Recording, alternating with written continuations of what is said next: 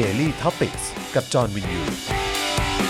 สวัสดีครับ ต้อนรับทุกท่านเข้าสู่ Daily Topics นะครับ ประจำวันที่ 1 มิถุนายน 2563 นะครับ อยู่กับผม จอห์นวินยูนะครับโบทตี้นะครับ แล้วก็อาจารย์แบงค์ด้วยนะครับอ๋อแล้วก็วันนี้เนี่ย ผมต้องขอแฮปปี้เบิร์ดเดย์คนสำคัญคนหนึ่งในชีวิตผม คือ คุณแม่ผมครับ อืม วันนี้คุณเอ่อเป็นวันเกิดคุณแม่นะครับ อายุเท่าไหร่แล้วครับปีนี้ เอ่อ76 ปีฮะ แม่คุณเจ็ดหกเหรอ ใช่ครับผม ใช่ คือดูแบบไม่ถึงอะ ใช่แล้ววันนี้แม่ผมให้โชคด้วยนะฮะ ถูกหวย เอ่อ พ่อหมอ พ่อหมอแบบว่าเอ่อกลับเลขฮะ เออ เป็น 6 7 เออ 7 6 6 7 ถูกเลย เต็มข้ อ เต็มข้อเลยสบายเลย เออ ครับผม ป่านนี้กระทิงไม่กินขนมแล้ว ครับผมนะฮะ เออ เพราะฉะนั้นนี่ก็ขอแฮปปี้เบิร์ดเดย์คุณแม่ด้วยละกันนะครับนะฮะอ่ะโอเคนะครับ ก็อยู่ด้วยกันแบบนี้นะครับห้าโมงเย็นโดยประมาณนะครับ มีคนถามว่า อ้าว นี่ยังไม่ได้เข้ารายการเหรอ เออนะครับ คือต้องบอกว่าเมื่อสักครู่นี้เป็นเหมือนแบบ น้ำจิ้ม น้ำจิ้มนะครับ เรียกแขกนะครับ อืม ให้เข้ามานะครับ กระทืบ แล้วก็ค่อย ค่อยเริ่มต้นเข้ารายการอย่างจริงจังอีกทีหนึ่งนะครับนะฮะอ่ะใครเข้ามาแล้วนะครับ ขอความกรุณากดแชร์นะครับ ไปที่ Facebook ของตัวเองด้วยนะครับ หรือว่าแชร์ไปที่ Twitter ของตัวเองก็ได้นะครับ รวมถึงนะฮะก็สามารถสนับสนุนเรานะครับ ขึ้นเดือนใหม่แล้วนะครับ ก็สนับสนุนกันได้นะฮะเออเชื่อว่ากระเป๋าน่าจะตุงกันแล้วเนอะเออนะครับนะฮะก็สามารถสนับสนุนผ่านทางบัญชีกสิกรไทยที่ขึ้นอยู่ตรงนี้นะครับ 10 บาท 20 บาทร้อยบาทพันหนึ่งนะครับก็ทำให้เราเนี่ยสามารถก้าวต่อไปแล้วก็ผลิตรายการกันได้นะครับ หรือว่าแวะเวียนกันไปที่ Spoke Dark Store นะครับอุดหนุนผลิตภัณฑ์แล้วก็สินค้าของเราได้ หรือส่งดาวเข้ามาใน Facebook ตอนนี้เลย รัวๆนะครับก็สามารถทำได้ด้วยเหมือนกันนะครับ วันนี้นะครับเรื่องที่ไม่พูดถึงไม่ได้เลยนะครับ ก็คงต้องพูดถึงเรื่องราวของพักพลังประชารัฐกันหน่อยดีกว่านะครับนะฮะเอ่อพักพลังประชารัฐก็ต้องบอกก่อนเลยว่า มีความเคลื่อนไหวนะฮะที่น่าสนใจนะครับเอ่ออะไรอ่ะพี่บด เบาเบาเบาเบาไปต่อไปต่อไปต่อ อ๋อ ไม่เป็นไรไอ้พวกนี้อย่าเพิ่งสนใจพี่โบอสเดี๋ยวค่อยไปดูย้อนหลังเอาก็ได้เออนะครับ แต่ว่าเอ่ออ่ะโอเคนะครับ ก็สำหรับเอ่อพักพลังประชารัฐนะครับ ก็มีการเคลื่อนไหวในพาร์ทของบอร์ดบริหารพักแหละ อืม นะครับ ก็คือมีการลาออกกันนะครับ เพื่อเป็นการเอ่อทำให้คุณอุตตมะนะครับนะจะต้องออกจากตำแหน่ง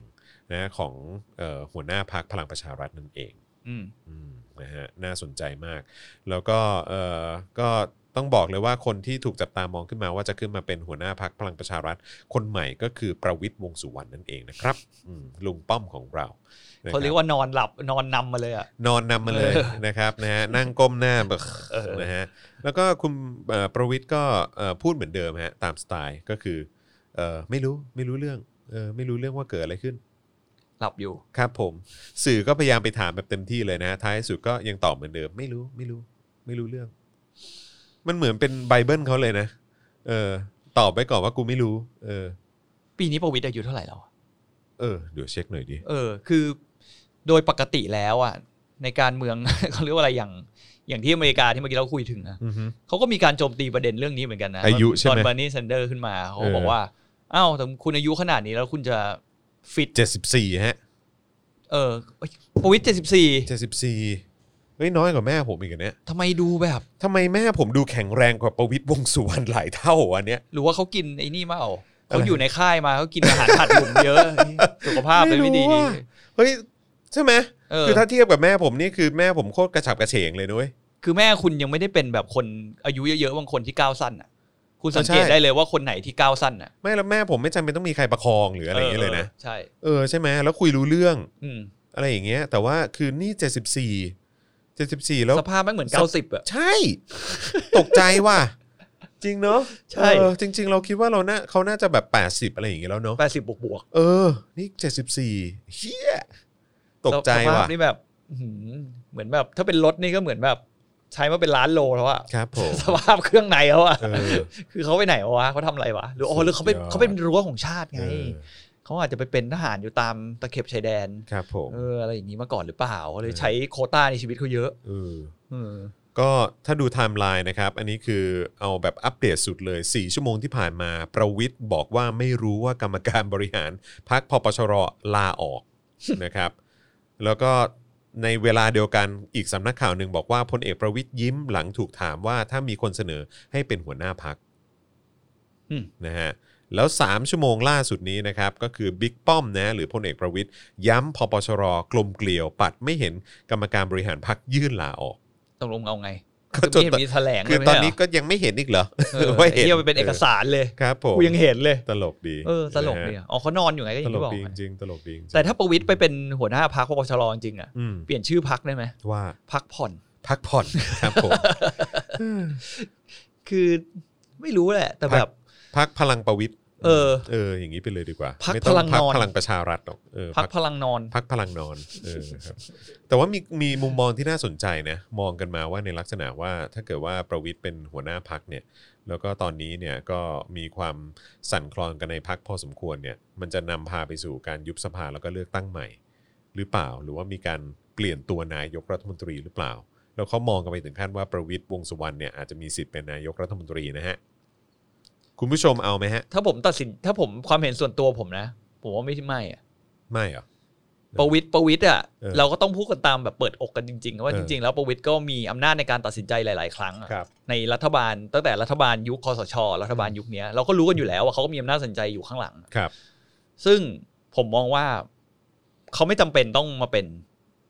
ตัวเองอ่ะ อือฮึ ก็คือไม่ไม่ควรจะมาเป็นหนังหน้าไฟตัวเองผมคิดภาพประวิทย์โดนซักถามจากสภาผมก็หาแล้วอะ ครับ แค่นี้เป็นตำตำแหน่งแบบแค่รองนายกรัฐมนตรีอะ ยั ยังงโดนไปแต่ละช็อตยังพูดไม่รู้เรื่องเลย อืม แล้ว ใช่ ผมก็เลยรู้สึกว่าเขาเองอะโอเค อาจจะเป็นไปได้ที่เขาจะกลายเป็นพักอันเนี้ยเอานะหัวหน้าพักใช่ไหม อืม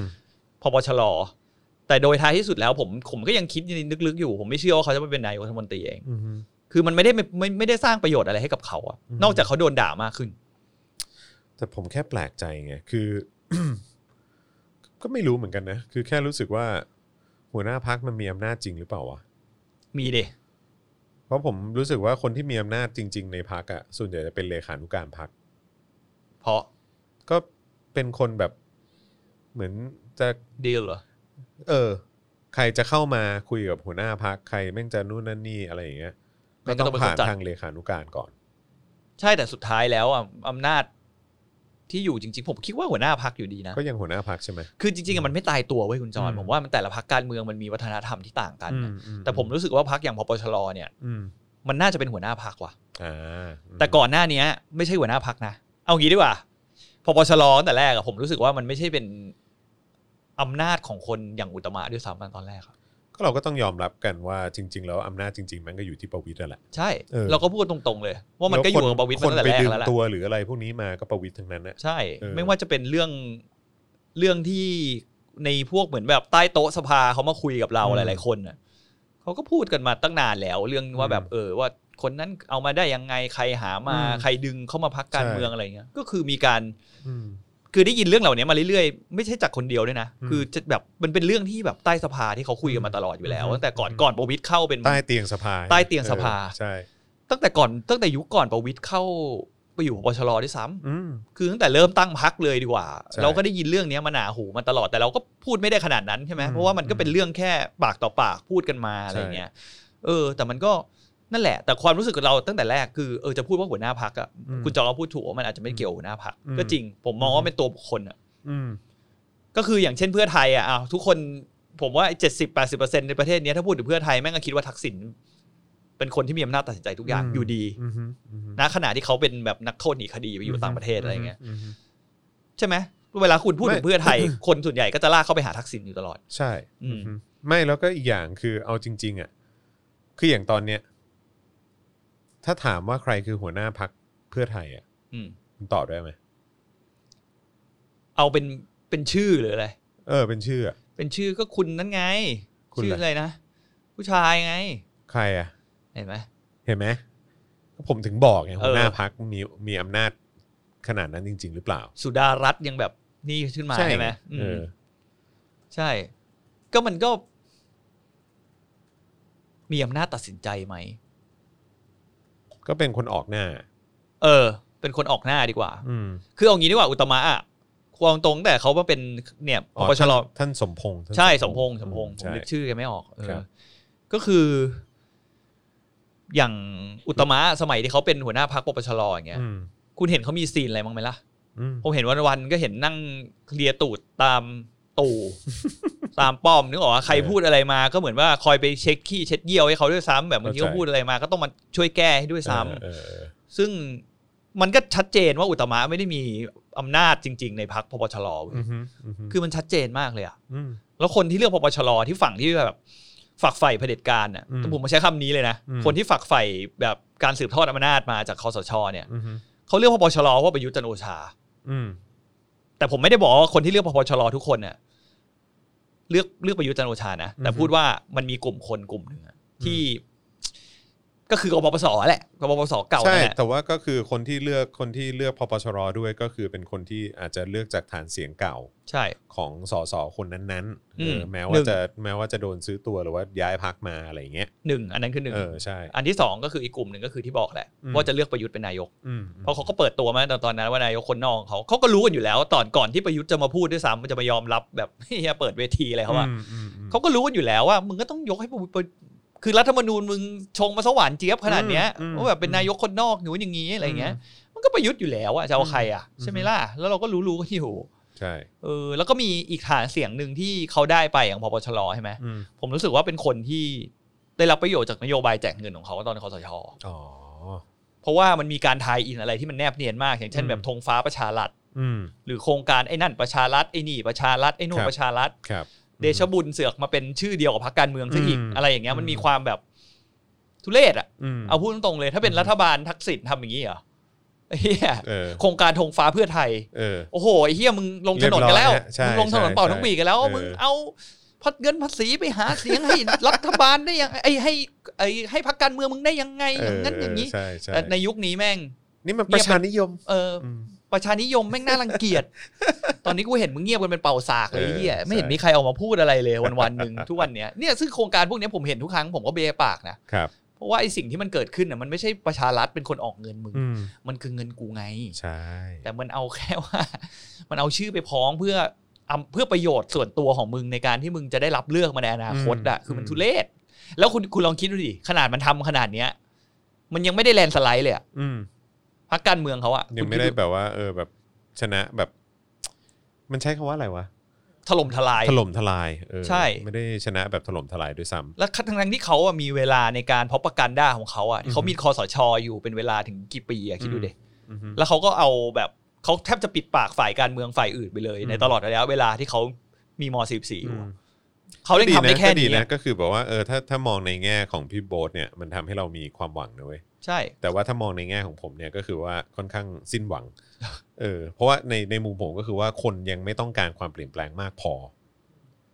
เข้าใจปะ ใช่ แต่ คือ อ อ ย่าลืมว่ามันมัน คือเพราะว่าถ้าถ้าเกิดว่าคนต้องการความเปลี่ยนแปลงอ่ะก็จะไม่ก็จะไม่เอาไงยังไงก็จะไม่เอาพลังประชารัฐไง อืม หรือว่าหรือว่าก็จะแสดงออกกันทันทีว่า แบบอ๋อสสคนนี้ย้ายมาอยู่พลังประชารัฐ ซึ่งสนับสนุนประยุทธ์จันทร์โอชาเหรองั้นฉันก็จะไม่เลือก ไม่พี่มองว่าในขณะที่คอสชขึ้นมามีอำนาจอะ อืม คือการการตั้งคำถาม อืม หรือการถกเถียงในหมู่ประชาชนอะไรอย่างเงี้ย อืม มันมันลดต่ำลง ยิ่งระหว่างแบบนักวิชาการบางคนที่อยากจะออกมาให้ความรู้ว่าไอ้สิ่งเหล่านี้แม่งไม่ใช่สิ่งที่ถูกเป็นสิ่งที่ไม่ควรทำ อืม เขาก็ออกมาพูดไม่ได้ไง อืมอืม ฉะนั้นประชาชนก็คือเราเราต้องเราต้องยอมรับกันก่อนว่าประชาชนในประเทศเราอ่ะมันไม่ใช่ทุกคนเราจะเอาแบบอย่างประเทศกรุงเทพอย่างเราเนี่ยมันเป็นศูนย์กลางไม่ได้ว่าคนมันจะมีอินเซพชันเหมือนเรา มีความรับข้อมูลไปเหมือนเราแล้วโปรเซสเหมือนเรานึกออกปะ ม บางคนเขาก็เหมือนในชีวิตในชีวิตที่ยากลำบากอ่ะ อืมอืม ข่าวก็อาจจะไม่ได้ตามวันวันๆหนึ่งอะไรอย่างเงี้ย เข้าใจเข้าใจ แต่แค่มีความคุ้นเคยกับนักการเมืองคนนี้ว่าแบบเอ้ยคนนี้แม่งเคยสร้างถนนหน้าบ้านกูนี่หว่า คือเขาจะคิดอย่างนี้นะ อือฮึ คนต่างจังหวัดนึกออกปะ อืม ว่าใครไปเป็นสสแล้วแบบเอ้ยคนนี้ทำโครงการแบบเนี่ยไปดันเรื่องถนนเส้นนี้ให้ซึ่งจริง ๆ แล้วอาจจะไม่ใช่ก็ได้ด้วย อืม นึกออกปะ ใช่ เออ แต่พอมันมีการโดนปิดปากจากอีกฝั่งหนึ่งอะที่เขาจะพยายามมาตั้งคำถามหรือออกจะมาชี้ให้ประชาชนในพื้นที่เห็นว่า เออ สิ่งที่มันเกิดขึ้นมันไม่ควรเป็นอย่างนี้นะ หรือว่าถ้าเลือกคนนี้ไปเนี่ย มันจะเป็นอย่างนั้นอย่างนี้อย่างงู้นหนึ่งสองสามสี่ห้าหกเจ็ดเนี่ยมันไม่ได้รับการพูดไง อืมมากมาก มาก พ พ อ อแล้วพอปังก็คือวันที่ปังก็คือวันที่มึงเดินออกไปโหวต อืม ใช่ไหมทั้งทั้งๆที่ข้อมูลมึงมีอยู่ข้างเดียวอะ อืม เข้าใจป่ะคือมึงไม่ได้เปิดรับข้อมูลอีกด้านหนึ่งเลยอะ อืมอืม ฉะนั้นพี่ว่าสิ่งเหล่านี้ในการที่เขาทำมาถึงใช้เวลามาสี่ห้าปีอะแล้วเขาทำได้แค่เนี้ย พี่ว่าแม่งห่วยจัดเลยนะเว้ย อืมอืม แล้วเขามีทรัพยากร ก็นี่ไง ทุกอย่าก็งใน ถึง มื บอก อ ว่า ด้วยนะ มองแบบพี่อ่ะมันค่อยมีความหวังไง เออ เออ แต่ว่าถ้ามองแบบผมเนี่ยก็จะแบบว่าแบบ อาจจะ ยังไม่พอ มองแบบติดลบไปนิดนึง ใช่ เออ เพราะว่าก็คือรู้สึกว่าต้องต้องมากกว่านี้ อืม ต้องมากกว่านี้แต่ว่าแต่ว่าในมุมพี่โบทก็คือว่าเออมันมีเรื่องของปัจจัยอื่นด้วยนะ อืม ที่เราจะต้องคำนึงถึงด้วยเหมือนกัน ใช่ เออ แล้วพี่คิดว่ารอบหน้าเนี่ยสนุก เออใช่ รอบหน้าเนี่ยมันสนุกเพราะว่าประชาชนทั้งประเทศพี่เชื่อว่าเขาได้รับข้อมูลคือมันเกิดเหตุการณ์มาอย่างต่อเนื่องอะ อือฮึ อย่างน้อยแม่งเกิดเหตุการณ์ใหญ่ๆมาสักสิบยี่สิบเรื่องอะ อืม เขาต้อง acknowledge เขาเขาต้องรู้สักเรื่องหนึ่งอะ อืม พี่รู้สึกนะ แล้วเป็นเรื่องที่แบบ what the fuck อะต่อให้ใครก็ต้องตั้งคำถามว่าเฮ้ยมึงทำอย่างนี้กันได้ยังไง อืม อะไรอย่างเงี้ อื ย ม ไม่ว่าจะคุณจะอยู่ในสเตจไหนของสังคมไม่เกี่ยวเลยนะ การ ครับ ศึกษาขนาดไหนผมคิดว่ามันเป็นอะไรที่ simple แล้วก็ง่ายมาก อืม กับการที่เนี่ยอย่างเงี้ยแบบยืมนาฬิกาเพื่อนแล้วก็ไม่ผิดหรืออะไรเงี้ย อืม ผมว่ามันอย่างคำว่ายืมนาฬิกาเพื่อนแล้วแม่งตรวจสอบมาไม่ผิดอ่ะ อือฮึ ผมคิดว่าใครแม่งก็เข้าใจได้ อืม ว่าไอ้เฮียมึงนาฬิกามึงเนี่ยไม่ใช่นาฬิกาเรือนละพันสองพันนะ อืม นาฬิกามึงนี่แม่งหลักล้านทุกอันเลยนะ แล้วโอ้โหแล้วถ้าเป็นกูล่ะ มีคนเอานาฬิกาเป็นล้านล้านๆมาให้กูอ่ะ อืม กูจะไม่คิดอะไรเลยจริงๆหรอ จะไม่มีผลประโยชน์อะไรทับซ้อนกันเลยหรออะไรอย่างเงี้ย ครับ จึงแม่นึกออกไหมคืออ ม ผมคิดว่าสิ่งที่มันย่อย คือไอ้รัฐบาลเนี้ยมันหน้าด้านเกินไปแล้วเว้ย อืมอืม ในในมันความตะแบงความตะแบงให้มันไปได้อ่ะ ครับ มันมันแลกไปด้วยอะไรที่หลายอย่างมาก ๆ แล้วกับ กับคุณค่าของของเขาอะ อืม ซึ่งทุกวันนี้พี่รู้รู้สึกว่า เนี่ยประชาชนน่าจะรับรู้ได้เยอะขึ้น แล้วยิ่งเด็กรุ่นใหม่ออกมาพูด ออกมาตั้งคำถาม ออกไปให้ความคิดเห็นกับคนในบ้านมากขึ้น จากเมื่อก่อนเรื่องการเมืองหลายๆคนเรื่องการเมืองคือคุยกันในบ้านไม่ได้ อืม สมัยนี้มัน ตอนนี้ถกกันได้ละ เริ่มถกกันได้ละแล้วบางคนก็เด็กบางคนรู้ว่าพูดแล้วแม่งก็ต้องทะเลาะกัน ใช่ ก็เรื่องที่จะพูดอยู่ดี แสงจุนไปเลย ก็แสดงจุดยืนอยู่ดีว่า ก็ไม่อะ ใช่ แล้วสิ่งเหล่านี้มันไม่โอเคอะไรเงี้ย อืม เราก็เลยรู้สึกว่าเออไอ้แฟกเตอร์เหล่าเนี้ย อืม เมื่อไปถึงการเลือกตั้งครั้งต่อไปอ่ะ อืม พี่ว่ามันจะมีอะไรที่แบบเซอร์ไพรส์แบบ อืม เยอะมาก อย่าง แต่ เพื่อน ว่า อืม เดี๋ยวดอกจันไว้นิดหนึ่งนะครับว่าเอ่อเรามองกันไปถึงรอบหน้าถึงเรื่องของการเอ่อเลือกตั้ง อืม ใช่ไหมว่าว่ามันจะเป็นอย่างไร อืม ว่ามันจะเกิดการเปลี่ยนแปลงขนาดไหน แต่ว่าตอนนี้มี 2 ประเด็นที่ผมอยากขยายนะครับนะฮะอันดับแรกก็คือเมื่อกี้เราพูดถึงเอ่อพลเอกประวิทย์ใช่ไหม อืม เรื่องของนาฬิกา อืม นะครับแล้วมันก็เพิ่งมีเอกสาร อ่า เอ่อออกมาที่ว่อนกันในโซเชียลมีเดียที่บอกว่าเป็นเอกสารด่วนที่สุด ระบุว่าคณะกรรมการปปชได้พิจารณาแล้วเห็นว่าปัทวาสสุขศรีวงศ์นะครับเป็นเจ้าของนาฬิกาตามที่ปรากฏเป็นข่าว และได้ให้พลเอกประวิตยวงษ์สุวรรณยืมใช้ในโอกาสต่างๆ และพลเอกประวิตยได้คืนนาฬิกาให้กับปัทวาสเมื่อใช้สอยเสร็จแล้ว การยืมดังกล่าวเป็นการยืมใช้คงรูป และการยืมใช้คงรูปแม้เป็นหนี้ แต่มิใช่หนี้สินตามที่คณะกรรมการปปชกำหนดให้ ต้องแสดงในแบบบัญชี แสดงรายการทรัพย์สินและหนี้สิน เพราะตามคำอธิบายการยื่นบัญชี แสดงรายการทรัพย์สินและหนี้สิน ท้ายแบบบัญชีรายการหนี้สินล้วนหมายถึงหนี้สินที่เป็นเงินตราเท่านั้นมิใช่เป็นการยืมใช้สอยได้เปล่า และมีการคืนทรัพย์สินให้กับผู้ให้ยืม ดังนั้นพลเอกประวิทย์จึงไม่มีหน้าที่ต้องแสดงการยืมนาฬิกาดังกล่าว เป็นหนี้สินในบัญชี แสดงรายการทรัพย์สินและหนี้สินครับ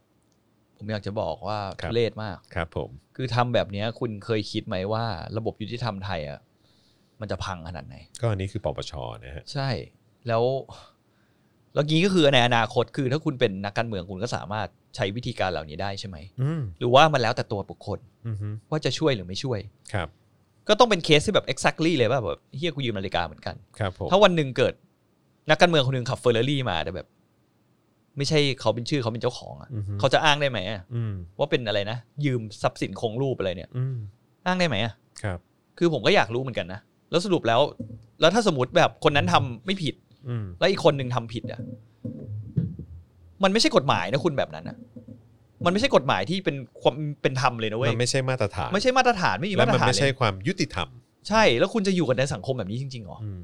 นี่แล้วก็เรื่องที่เราตั้งคำถามกันว่าเฮ้ยแบบเราจะอยู่ในสังคมแบบนี้จริง ๆ เหรอนะครับ ลองดูคดีของคนที่เกี่ยวข้องเอ่อกับคอสชสิ อืม เออนะครับอืมอย่างพลเอกประยุทธ์รอดทุกข้อหานะครับ ไม่ว่าจะเป็นเรื่องของการเอ่อถวายสัตว์ อืม นะครับเออนะฮะสถานะเรื่องของการเป็นเจ้าหน้าที่รัฐ อืม ใช่ไหมสารรัฐธรรมนูญก็ยกคำฟ้องนะครับ การถวายสัตว์ไม่ครบตามรัฐธรรมนูญนะครับ ผลการตัดสินของรัฐธรรมนูญก็ยกคำร้องนะครับ เปิดช่องทางการสื่อสารกับสาธารณชนในรูปแบบ Facebook Twitter Instagram รวมถึงเว็บไซต์ส่วนตัวเข้าข่ายเป็นเจ้าของสื่อ ผลการตัดสินศาลปกครองยกคำร้อง อืม นะครับ คดีจบเอ่อที่เอ่อในตอนที่เป็นนายกในช่วงคอสชนะครับ ความผิดฐานกบฏและความผิดฐานหมิ่นประมาทเอ่อนะครับ จากการรัฐประหารนะครับหมิ่นประมาทพระมหากษัตริย์นะครับจากการรัฐประหาร 22 พฤษภา57นะครับผลการตัดสินศาลอาญายกฟ้อง อืม นะครับ ก็นะฮะเอ่อความผิดฐานเป็นกบฏล้มล้าง หรือเปลี่ยนแปลงรัฐธรรมนูญศาลฎีกาก็ยกฟ้องนะครับเอิ่มคดีในยุคของคอสชนะครับแล้วก็คนที่เกี่ยวข้องกับคอสช แล้วก็ที่เกี่ยวข้องกับรัฐบาลคอสชนะครับ ไม่ว่าจะเป็นเรื่องของการร้องเรียนตรวจสอบนายกเอื้อทุจริตอพสนะครับ ซึ่งปปชอยู่ระหว่างการขอข้อมูล บิ๊กตู่รอดได้ไปต่อนะครับ หัวหน้าคอสช ไม่ใช่เจ้าหน้าที่รัฐนะฮะก็อย่างที่บอกไป คดีคณะพลเอกประวิทย์เช่าเหมาลำทัวร์ฮาวายจำได้ไหม จำได้ เออนะครับ ซึ่งปปชไม่พบการกระทำผิดระเบียบนะครับ คดีเรือเหาะ 350 ล้านบาท ปปชยังไม่พบการทุจริต คดี GT 200 ปปชอยู่ในขั้นตอนแปลเอกสารคำพิพากษานะครับ เรื่องของพลเอกอนุพงษ์เผ่าจินดาเซ็นอนุมัติพื้นที่ป่าสาธารณะเอื้อเอกชน สถานะอยู่ระหว่างแสวงหาข้อเท็จจริง อืม นะครับพลเอกปรีชาจันทร์โอชาแต่งตั้งลูกชายเข้ารับราชการทหาร ผลการตรวจสอบไม่พบความผิดพลเอกปรีชาจันทร์โอชาสร้างคฤหาสน์หรูสอบปกปิดทรัพย์สินศาลยกคำร้อง อืม นะครับ โครงการก่อสร้างอุทยานราชพักษ์จำได้ไหม จำได้ เออนะครับนะฮะสอทุจริตนะครับ ผลการตรวจสอบไม่พบการทุจริต อืม อุตมะหนึ่งในผู้ถูกกล่าวหาคดีทุจริตกรุงไทยนะครับ รอดคดีแถมได้เป็นรัฐมนตรีอย่างต่อเนื่องด้วย แม้ว่าตอนนี้จะหลุดจากเก้าอี้หัวหน้าพักแล้วก็ตามนะ ใช่ ฮะ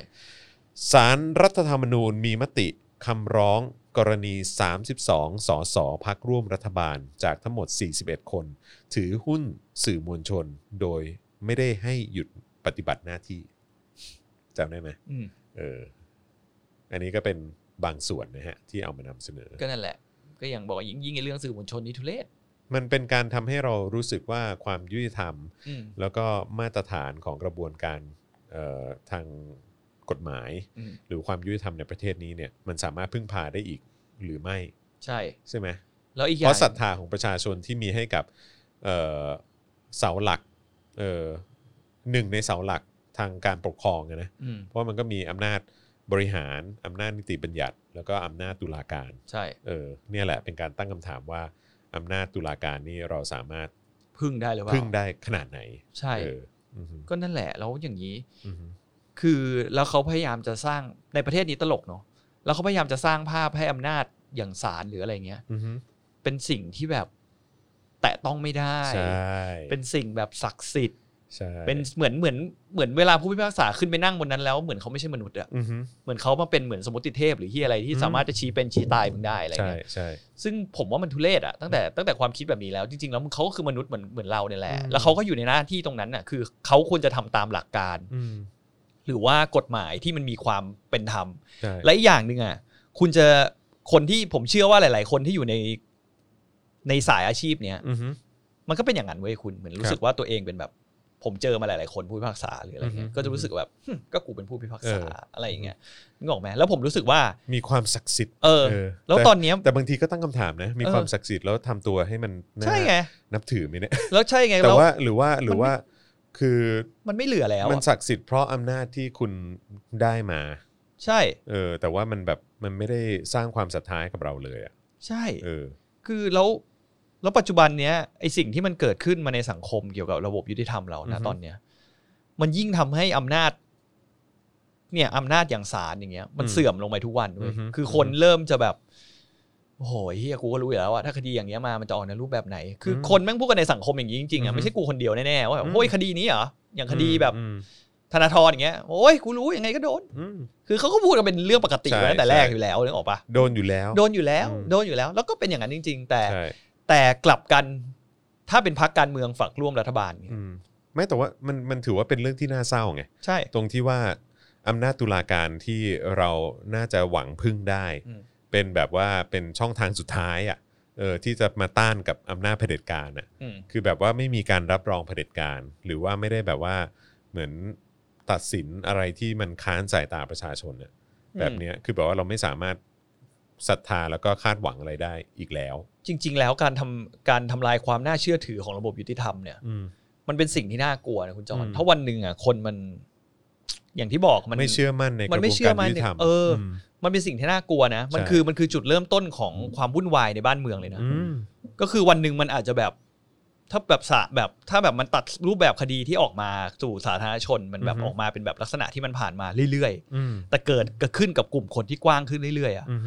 ผมมองว่ามันจะเกิดอะไรขึ้นถ้าวันหนึ่งทุกคนแม่งลุกออกมาบอกกูไม่ฟังแล้วอะ อืม คือมึงแม่งเฮี้ยไงย อืม แล้วมันจะเกิดอะไรขึ้นแล้วเราจะอยู่กันได้ยังไงวะ อืม ในประเทศนี้ที่มันจะแบบมันเหมือนกฎหมายแม่งไม่ไม่มีกฎหมายแล้วอะ อื ผมจะไม่ใช้คำว่ากฎหมายแม่งศักดิ์สิทธิ์เพราะกฎหมายไม่ใช่ไม่ได้ศักดิ์สิทธิ์ ใช่ กฎหมายแค่ว่ามัน แล้ว เป็น กฎหมายที่ออกโดยเผด็จการก็ไม่ได้ศักดิ์สิทธิ์นะฮะ ไม่มี แล้วก็กฎหมายที่ไม่ได้ออกโดยประชาชนก็ไม่ถือว่าศักดิ์สิทธิ์ กฎหมายที่ออกโดยเผด็จการไม่ถือว่าเป็นกฎหมายสำหรับ ใช่ ผม ครับ อะ ผม ผมรู้สึกว่าเป็นการที่คุณไปนั่งจับมือตั้งกันตั้งกฎหมายขึ้นมาเอง โดยคนไม่กี่คน โดยไม่มีส่วน มา ร่ ป วม กครองประชาชน ใช่ เออ ก็คืออะไรที่คุณกฎหมายเอ่อเขาเรียกว่าอะไรอะจุดเริ่มต้นจุดประสงค์ของกฎหมายอะมันคือประชาชนทุกคนสมมติอยู่กันด้วยกันร่วมกันใช่ไหม อืม ก็มาตั้งกฎร่วมกันว่าเรา อื จะ ม อยู่ยังไงให้เป็นสุข ก็คือต้องมีประชาชนเนี่ยเป็นตัวหลั มี ก ส่วนร่วมไง มีส่วนร่วม อืม เป็นตัวหลักเล ใช่ ย ในการจะออกกฎหมายแต่ละฉบับออกมา ก่อน อืม ที่จะทำอะไรอ่ะมันต้องนึกออกป่ะมันต้องมีมวลชนเขามา อืม มันมีส่วนร่วมอ่ะ อื มันถึงจะแฟร์และเป็นธรรมแล้วทุกคนก็แบบอ่ะโอเค คนส่วนใหญ่บอกโอเคนะถ้าคนส่วนใหญ่บอกโอเคก็อ่ะฉะนั้นก็โอเค อืม แต่อันนี้ไม่ใช่อ่ะมันเหมือนแค่กลุ่มคนแค่ห้าคนในร้อยคนหรือไม่ถึงด้วยซ้ำอาจจะสองคนในร้อยคนน่ะ อืม แม่งจูงมือกันไปยึดอำนาจแล้วก็มาออกกฎหมายให้ อืม อีก 98 คนต้องทำตามอ่ะ อืม โดยที่คุณไม่มีสิทธิ์ที่จะพูดอะไรเลยอ่ะ อืม ใช่ไหมล่ะ อือฮึ แล้วโครงสร้างที่เขาวางไว้แม่งเป็นอย่างนี้อยู่อะไม่ว่าจะเป็นในรัฐธรรมนูญหรือว่าในกฎหมายหลาย ๆ ข้อที่วัตเตอร์ฟักที่มึงออกมาแล้วเขาแบบ แล้วกูทำไงอะ อืม แล้วมึงก็มาอ้างว่ามันกฎหมายมันคือกฎหมาย ไม่แต่จุดประสงค์กฎหมายจริง ๆ มันไม่ใช่อย่างที่มึงทำอยู่ไง อืม ไอสิ่งที่มึงทำมันไม่ใช่กฎหมาย อืม มันแค่เป็นเอกสารที่มึงเซ็นมึงชงเอง มึงเซ็นเองมัน ใช่ มีอยู่แค่เนี้ยนึกออกป่ะหมายถึงว่าแบบเข้า แล้วก็ สภาไปก็ผ่าน เอามาใช้ ซ็น กดขี่ ผ่น ประชาชน ใช่ เออ เออ มันก็ไม่ถูกไง นะฮะเอิ่มเมื่อกี้ผมบอกว่าอันนั้นคือประเด็นที่หนึ่งใช่ไหม อ่า ที่พูดถึงในแง่ของว่าพลเอกประวิทย์กับเอ่อเรื่องของนาฬิกาอะไรนะ คงรูป ไหนการ อะไร รูป คงรูป ยืมคงรูปอะไรของเขา ฟั ก็ ง ไม่ เรื่อรู้งเหมือนแบบเอาเยลลี่ เออ ไปแช่ตู้เย็นแล้วแม่งแข็งอะ เออแบบคำแบบเฮี้ยมาก เขาบอก ะ ว่านี่เขาเรียกว่าหลักนิติรัฐ เออ ใช่ ครับผมนะฮะเอ่อแล้วก็พูดถึงเรื่องของกระบวนการยุติธรรมที่ที่เราต้องตั้งคำถามว่ามันมีความน่าเชื่อถือขนาดไหน แต่ตอนนี้คุณเมื่อกี้คุณพูดถึงการเลือกตั้งครั้งต่อไปใช่ไหมแต่ว่าตอนเนี้ยคือพลังประชารัฐก็มีการเปลี่ยนหัวหน้าพัก อืม ใช่ไหมความเคลื่อนไหวในพักพลังประชารัฐก็ดูระส่ำระส่ำกันพอสมควร อย่างวันก่อนการประชุมสภา เรื่องของพรกกู้กู้เงินอันนั้นน่ะ หนึ่งจุดเก้าล้าน เอ ล้า อน เขาก็เขาก็แบ่งเป็นสองห้องใช่ไหมล่ะ อืม เออก็แบบว่าแบ ไม่ บ คุยกัน เหมือนเขาแบบไม่เขาตีกันอยู่อะ ไม่กินเส้นกันนะ เออ แต่ว่าตอนนี้มีข่าวว่าอาจจะมีการทาบเพื่อไทยมาร่วมรัฐบาลเนี่ย เยเตมอน เออ โคตรเขา โอ้ต้องลุกเหลืออาจารย์แบงค์เมื่อกี้อาจารย์แบงค์ลุกเลย ใช่ อาจารย์แบงค์ลุกเลย กองเชียร์พวกกองเชียร์พวกมึงอะนะครับ เออ ไล่แมวกันมาตั้งแต่ ครับผม ปีไหนตั้งแต่พันธมิตรตั้งแต่ ครับผม เหี้ยอะไรแล้วนะครับ เออ แล้วนี่มึงจะมาดึงแมวพัก เอาละ พักที่มึงบอกว่าเป็นพักแมวเนี่ย เอาละ มาร่วมรัฐบาลเพื่อว่าจะให้ประคองอำนาจตัวเองไป คือเขา หร บอกว่ามันการที่เอาเพื่อไทยมาร่วมรัฐบาลครั้งนี้เนี่ย จากเรือที่ผุผุๆเนี่ยก็จะกลายเป็นเรือเหล็กแข็งแรงเหมือนเดิม นี่ข่าวมาจากไหนเนี่ย เออมันเป็นข่าวของแบบว่าพวกนักวิเคราะห์ทางการเมืองเขามา ใช่ วิเคราะห์กันเออ คือผมมองว่านะถ้าเพื่อไทยรับลูกนี้เพื่อไทยก็พังเลยนะ ไม่รู้เหมือนกันเขาบอกว่าคือการที่จะถ้าจะรับลูกเนี่ย คือหมายความว่าเพื่อความสามัคคีปรองดอง อะไรคือความสามัคคีของดองอะ เขาว่าเขาว่า ปองดองอะอะไรวะ คืออ๋อ เออ คือรวมกันสู้กับพวกควายส้มอย่างเงี้ยเหรอ ไม่ใช่อ่ะ ผมก็เขาไม่ได้ดึงควายส้มเข้ามาในในสมการนี้ไง แน่นอนแน่นอน ฉะนั้น ออ เขาจะคิดว่าช่วยกันกำจัดศัตรูร่วมกันอย่างนี้ก่อนเหรอ ไม่รู้เหมือนกันไม่แน่จ ให้แบบที่นั่งมันน้อยลงไป แต่มัน เรื่อยๆ มันเป็นการมันเป็นการวิเคราะห์กันไงว่ามันอาจจะเป็นแบบเป็นการเขาเรียกว่าอะไรหมากหมากหมากทางการเมืองอ่ะ อืม เออ เป็นใช้วิธีนี้ เหี้ย หรือเปล่า ถ้าแม่งเข้าไป เวอร์เลยดิ แม่งเข้าไปดิแม่ง เออ เขาสัตว์อะ เออ เพื่อไทยแม่งเหมือนเอาขี้ตัวเองมานั่งแดก เออ นึกออกว่าพปชรก็เหมือนเอาขี้ตัวเองมานั่งแดกเหมือนกันเหมือนเด็ก ใช่ เหมือนร่วมกันแดกขี้อะ ใช่ใช่ใช่ เฮียแม่งมันว่ะ ใช่ใช่เออ คุณลองคิดดูดิคุณยังไม่เห็นเฮียอะไรอยู่ในประเทศนี้ เออเอาละฮะ มันเขาขนาดไหน เอาละฮะนะฮะเพราะฉะนั้นก็ต้องดูนะฮะ เรื่องของการอันไหนฮะ สามัคคี สามัคคีบ้องเออนะฮะผลประโยชน์ลงตัวพังจริงครับ ตอนนี้พังไปเรื่อย ๆ ด้วย อ่ะก็ต้องดูฮะก็ต้องดูว่าท้ายสุดมันจะเป็นอย่างที่เขาวิเคราะห์กันหรือเปล่า นะฮะถ้าเกิดว่ามันเป็นอย่างนั้นจริง ๆ นะฮะ เอาเลย โอ้โห เฮ้ยผมผมเชียร์นะ อืม บอกว่าถ้าคุณมีความคิดอย่างนี้กันอยู่ในพักจริงๆนะ อืม เอาเลยจัด ครับผม ไปเขาคนเขาจะได้รู้ ใช่ใช่ ว่า ก็ คุณ ต้อง น่ะ ก็ ทำเพื่ออะไรอยู่ ฮะ เออก็ต้องมาดู ต้องมาดูว่าว่าท้ายสุดเขาจะเขาจะเคลื่อนไหวกันอย่างไร เฮียมันว่ะ เออ ตื่นเต้นว่ะ ตื่นเต้นเลยเนี่ย พลิกนะพลิกพอสมควร พรุ่งนี้โทรไปที่ที่ทำการพักเขา แล้ว พี่ครับผมมีข่าวนี้มาไม่ทราบว่ามันจริงเท็จขนาดไหนฮะ แต่แต่ว่าแต่ว่าอันนี้อันนี้มันก็เป็น ข่าว เพียง วิเคราะห์ แค่ข่า ข่าว วเมาส์ หนึ่งนะ เออ เออครับผมเพราะว่ามันก็มีประเด็นอื่นด้วยไงเออที่ว่ามันก็จะมีการตั้งพักใหม่ที่เป็นเหมือนพักสาขาที่แยกย่อยออกมาจากทางเพื่อไทย ของคุณจารุรนต์ใช่ไหมหนึ่ อะไรอย่างเงี้ยแล้วก็มีของฝั่งแบบเอ่อคุณยงยุทธ อืม ติยภัยรัฐอะไรอย่างเงี้ยเออหรือว่าแบบคนอื่นๆก็มีด้วยเหมือนกัน คือมันน่ะ เออ ผมบอกเลยว่ามัน อื น่ะ ม แล้วผมแต่ถ้ามันแต่ผมว่าอย่างเงี้ยเพื่อไทยเขาไหวตัวทันนะ อืม อย่างนักการเมืองในพรรคเพื่อไทยเองก็ไหวตัวทันนะ อืม ว่าเขาไม่ยิไม่อยากไปถึงจุดที่เป็นประชาธิปัตย์เป็นตอนเนี้ย ครับ ประชาธิปัตย์ตอนนี้คือเป็นพรรคที่สูญพันธุ์ไปแล้ว อย่างเราจะพูดว่าเป็นพรรคที่สูญพันธุ์ไปแล้วอย่างอย่างสูญสิ้นนะ อืม คือยิ่งเลือกตั้งรอบหน้าผมคิดว่าประชาธิปัตย์เองก็น่าจะแย่ลงอีก ครับ เพราะว่าเขาต้องไปแข่งกับอดีตผู้สมัครของตัวเอง เช่นแบบพรรคกล้าอะไรเงี้ยซึ่งเป็นฐานเสียงของพวกคุณอยู่แล้วอะ อืมใช่ ซึ่งไอตอนพปชรมาเราก็คุยกันตลอด ก่อนที่เราจะจัดเดลี่อะตอนนั้นเราก็ประเมินกันแล้วว่าประชาธิปัตย์แม่งตายแน่นอน ใช่ เพราะว่านักการเมืองหลายๆคน แล้ว อะ ก็เละจริง ใช่นักการเมืองหลายๆคนที่ไปสนับสนุนกบปสแบบเต็มที่อ่ะ อ่าฮะ เขาก็ไปเข้าครับปปชรอย่างแบบชัดเจนก็คืออ ม เป็นสสประชาธิปัตย์เก่าทั้งนั้นอ่ะ ใช่ เข้าไปอยู่ตรงนั้นกันแล้วสุดท้ายมึงก็แบบ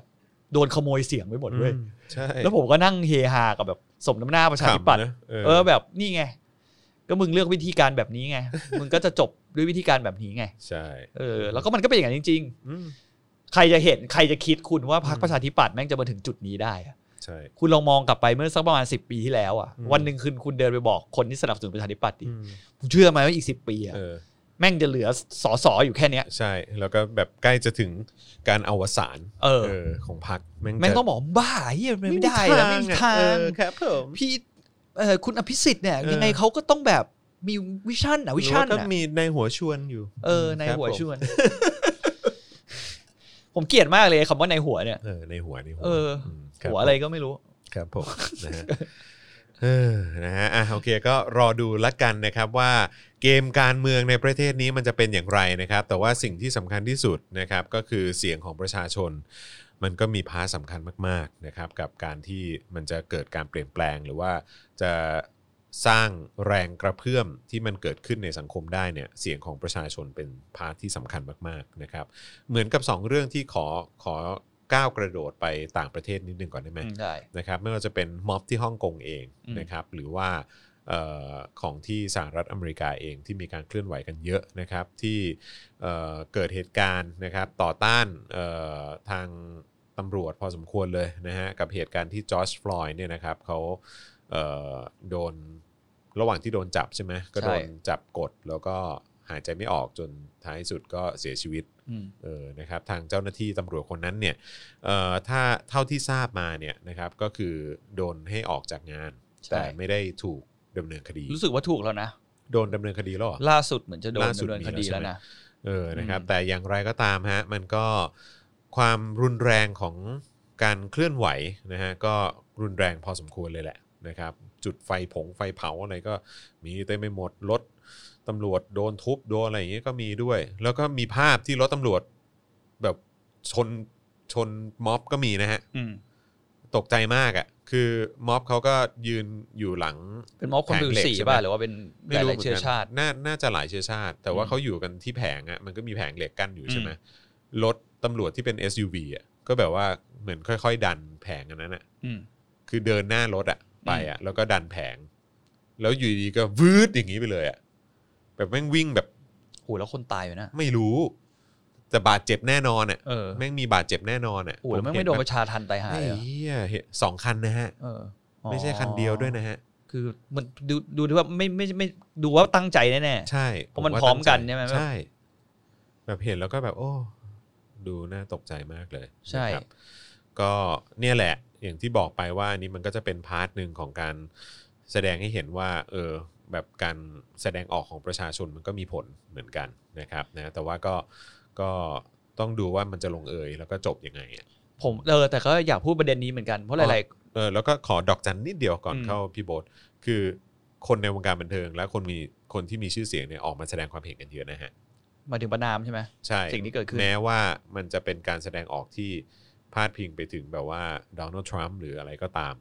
เขาก็แสดงความเห็นด้วยเหมือนกัน เป็นลักษณะไหนอ่ะ เขาอย่าง Taylor Swift อย่างเงี้ย อืม เอออ โอเค ก็บอกด้วยเหมือนกัน ว่ามันเป็นเรื่องของเอ่อการเหยียดสีผิวอะไรต่างๆ พวกนี้ด้วยไง ซึ่งทรัมป์เองก็น่าจะมีพาร์ทหนึ่งที่เขาก็ควรจะต้องรับผิดชอบด้วย เพราะเขาก็ปลุกประเด็นเรื่องพวกนี้ขึ้นมา ไวซ์ซูเปอร์มาซี อะไรพวกเนี้ย อืม เออ คือไอ้มันมีหลาย ๆ คนน่ะ ครับ ที่เริ่มออกมาแบบ อ้างสถานการณ์เนี้ยว่า มันวุ่นวายอ่ะ อืม ก็คือการการเวลามึงมีแบบประชาชนมีสิทธิ์มีเสียงมากๆเนี้ยเนี่ยมึงเห็นไหมก็แบบสุดท้ายก็จบด้วยความว่าเหมือนเผาบ้านเผาเมืองหรืออะไรเงี้ย อืม แต่ผมคิดว่า การรวมตัวของเขาตั้งแต่เริ่มอ่ะในเรื่องแบบชื่ออะไรนะจอร์จฟลอยใช่ไหม อืม มันก็เป็นสิ่งที่เป็นถ้ามันเกิดขึ้นในประเทศเนี้ย ผมก็ออกไปเจอพร้อมออกไปเดิน อืม แต่ถามว่าคนทุกคนน่ะเวลาเหตุการณ์ที่มันไม่ได้ละอย่างเหตุการณ์เนี้ยกว่ามันจะได้เสียงตอบรับจากรัฐบาลหรือผู้มีอำนาจอะในการดำเนินคดีหรือว่าในการดำเนินการกับตำรวจคนเนี้ยมันใช้เวลาอยู่ช่วงหนึ่งเลยนะ อืม กว่าตำรวจคนนี้จะโดนออกอะผม อืม เชื่อว่าจริง ๆ แล้วอะมันมาจากส่วนหนึงคือเสียงของประชาชนอะ อืม ออกมาลุกแบบฮือ อืม เขาถึงต้องดำเนินการกับ อืม เจ้าหน้าที่คนนี้ แล้วสุดท้ายก็ไปจบด้วยที่ที่อย่างที่อ่านล่าสุดของผมที่ผมบอกมาก็คืออ ม สุดท้ายก็จบโดยการที่ว่าคนเนี้ยจะโดนดำเนินคดี อืม เป็นการฆาตกรรม อืม เออแล้วผมคิดว่าเนี่ยแหละมันก็สิ่งเหล่านี้มันมันเริ่มขึ้นมาจากการที่ประชาชนออกมาคือ ใช่ สู้กันนั่นแหละ ใช่ แต่ถามว่าไอ้เรื่องเผาบ้านเผาเมืองหรือไปเผาร้านอะไรเงี้ย คือคนผิดก็ต้องโดน ใช่ ก็ต้องโดนดำเนิน คือมัน ดี ต้องแยกเว้ย ใช่ครับ คือพอมันวุ่นวายแล้วเนี่ย ผมเชื่อว่าเขามีหลักฐานหมดอะ อยู่แล้ว พอหลังจากเนี้ยเขาก็จะมาแยกแยะแล้วก็ดำเนินคดีกับคนที่ก่อความวุ่นวายในลักษณะที่เนี่ยไปไปปล้นร้านเงี้ย ใช่ คือมันไม่เกี่ยวกับการแสดงออกทางการเมืองหรือแสดงออก เกี่ยวกับความไม่ยุติธรรมในสังคมแล้วแหละ อันนี้เป็นการลิดรอนสิทธิเสรีภาพ หรือว่าลิดรอนทรัพย์สินของคนอื่นไปอย่างเงี้ย ก็ต้องดำเนินคดีอยู่แล้ว ทำลายทรัพย์สินอะไร ทำลายทรัพย์สิน ต่งๆมันก็มีมันก็ต้องมีมีผลที่จะต้องชดใช้อยู่แล้วไง ใช่ เออหรือว่าไปปล้นร้านไปทำลายร้านเลินอะไรต่างๆ แล้วก็ไปขโมยของไอ้พวกเนี้ยโดนดำเนินคดีหมดอยู่แล้ว ใช่ เออ มันโดนอยู่แล้ว นะฮะ มันโดนอยู่แล้ว ฉะนั้นก็อย่าพยายามจะเอา ใช่ จะ แล้ว เอา ก็ ภาพรวมทุกอย่างมา mix แล้ว กั ก็ น ไอ้พ มั่ ว ว ก กัน มันก็จะมีพวกสลิมนั่นแหละ อืม หรือว่าอดีตกปปสอ่ะ อืม ที่จะชอบออกมาพูดในลักษณะที่ว่า นี่ดูสิแหนเป็นประเทศแบบประชาธิปไตย อืม เออแล้วแบบว่าดูสิยังมีม็อบมีแบบก่อจลาจลไฟเผาฟงเอ้ยเผาเผาบ้านเผาเมือง อืม มันไม่เกี่ยวนะฮะ คือการชุมนุมเนี่ยมันก็มีหลายรูปแบบนะครั ใช่ บการชุมนุมที่ผิดกฎหมายเนี่ยหรือว่าการชุมนุมที่ทำอะไรที่มันผิดกฎหมายเนี่ยไม่ว่าจะเป็นเผาเผาแบบเผาอะไรก็ตาม หรือว่าเอ่อสร้างความเสียหายทำลายทรัพย์สิน หรือว่าไปขโมยทรัพย์สินหรืออะไรก็ตามอ่ะมันก็มีการชุมนุมที่หลังจากนั้นเนี่ยคนที่ทำผิดอะไรพวกเนี้ยก็โดนดำเนินคดี โดนอยู่แล้ว ใช่ไหมอ่ะแต่ ใช่ ว่าถ้าเกิดเขาออกมาชุมนุม แล้วเขาออกมาเรียกร้องหรืออะไรก็ตาม อืม แล้วเขาไม่ได้ทำผิดกฎหมายอ่ะมันก็ไม่สามารถไปดำเนินคดีเขาได้ ใช่ คนมันมีหลากหลายกลุ่มนะฮะ คนมันมีหลากหลายรูปแบบ อืม ใครที่ทำผิดกฎหมายก็ต้องโดนดำเนินคดีต่อไป ใช่ นะฮะคือประเทศเขาเนี่ยอย่างน้อยก็ค่อนข้างไว้วางใจเอ่อกระบวนการยุติธรรมของเขาได้นะครับ อืม ย้อนกลับมาที่พวกคุณเนี่ยที่เคยออกมาเอ่อปิดคูหาการเลือกตั้ง อืม ออกมาขัดขวางประชาธิปไตย อืม ออกมาทำผิดกฎหมายแบบชัดเจน กระบวนการยุติธรรมบ้านเราหายไปไหน ใช่ เพราะฉะนั้นน่ะก่อนจะแบบทำเป็นแซะชาวบ้านเนี่ยส่องดูตัวเองในกระจกก่อนนิดนึง ว่าได้เคยทำเรื่องแย่ๆเหี้ยๆไว้เท่าไหร่บ้าง อืม ก่อนจะมาแซะชาวบ้าน แล้วพูดถึงความเป็นประชาธิปไตย เพราะคุณยังขัดขวางประชาธิปไตยเลย อืม แล้วอีกอย่างหนึ่งอะ อืม สถานการณ์ที่คุณเห็นในอเมริกาตอนเนี้ย อืม ภาพมันน่าจะแย่กว่าห้าสามประเทศเรานะ อืม ใช่ไหม ใช่ ภาพมันน่าจะดูรุนแรงกว่าเยอะนะ แล้วอีกอย่างเขาไม่ได้แค่ในกรุงเทพนะฮะ ใช่ เออ ทั่วประเทศ ใช่ครับ ทั่วทุกรัฐ แล้วมีอยู่อยู่สองประเด็นนะฮะ ไอ้พวกเอ่อ national guard หรืออะไรก็ตามที่เขา อืม เอาออกมา เอาออกมาควบคุมฝูงชนเนี่ย อืม เขาคงไม่ใช้กระสุนจริงยิงประชาชน ใช่ไง เออ นี่เลยคือประเด็นนี้เลยว่า คิดดูดีขนาดเหตุการณ์เขาไปขนาดนั้นน่ะ อืม คือคุณไม่ต้องอ้างอเมริกาที่เดียวก็ได้ ตัวอย่างอันที่เห็นได้ชัดก็คือฝรั่งเศส อืม เป็นจุดที่ฮิตมาก ใช่ ก็คือเขาประท้วงกันตลอดเวลา แล้วก็ ใช่ มีเหตุการณ์วุ่นวายตลอดเวลา มีการเผากันตลอดเวลา ใช่ ก็ไม่เคยมีการใช้กระสุนจริงกับ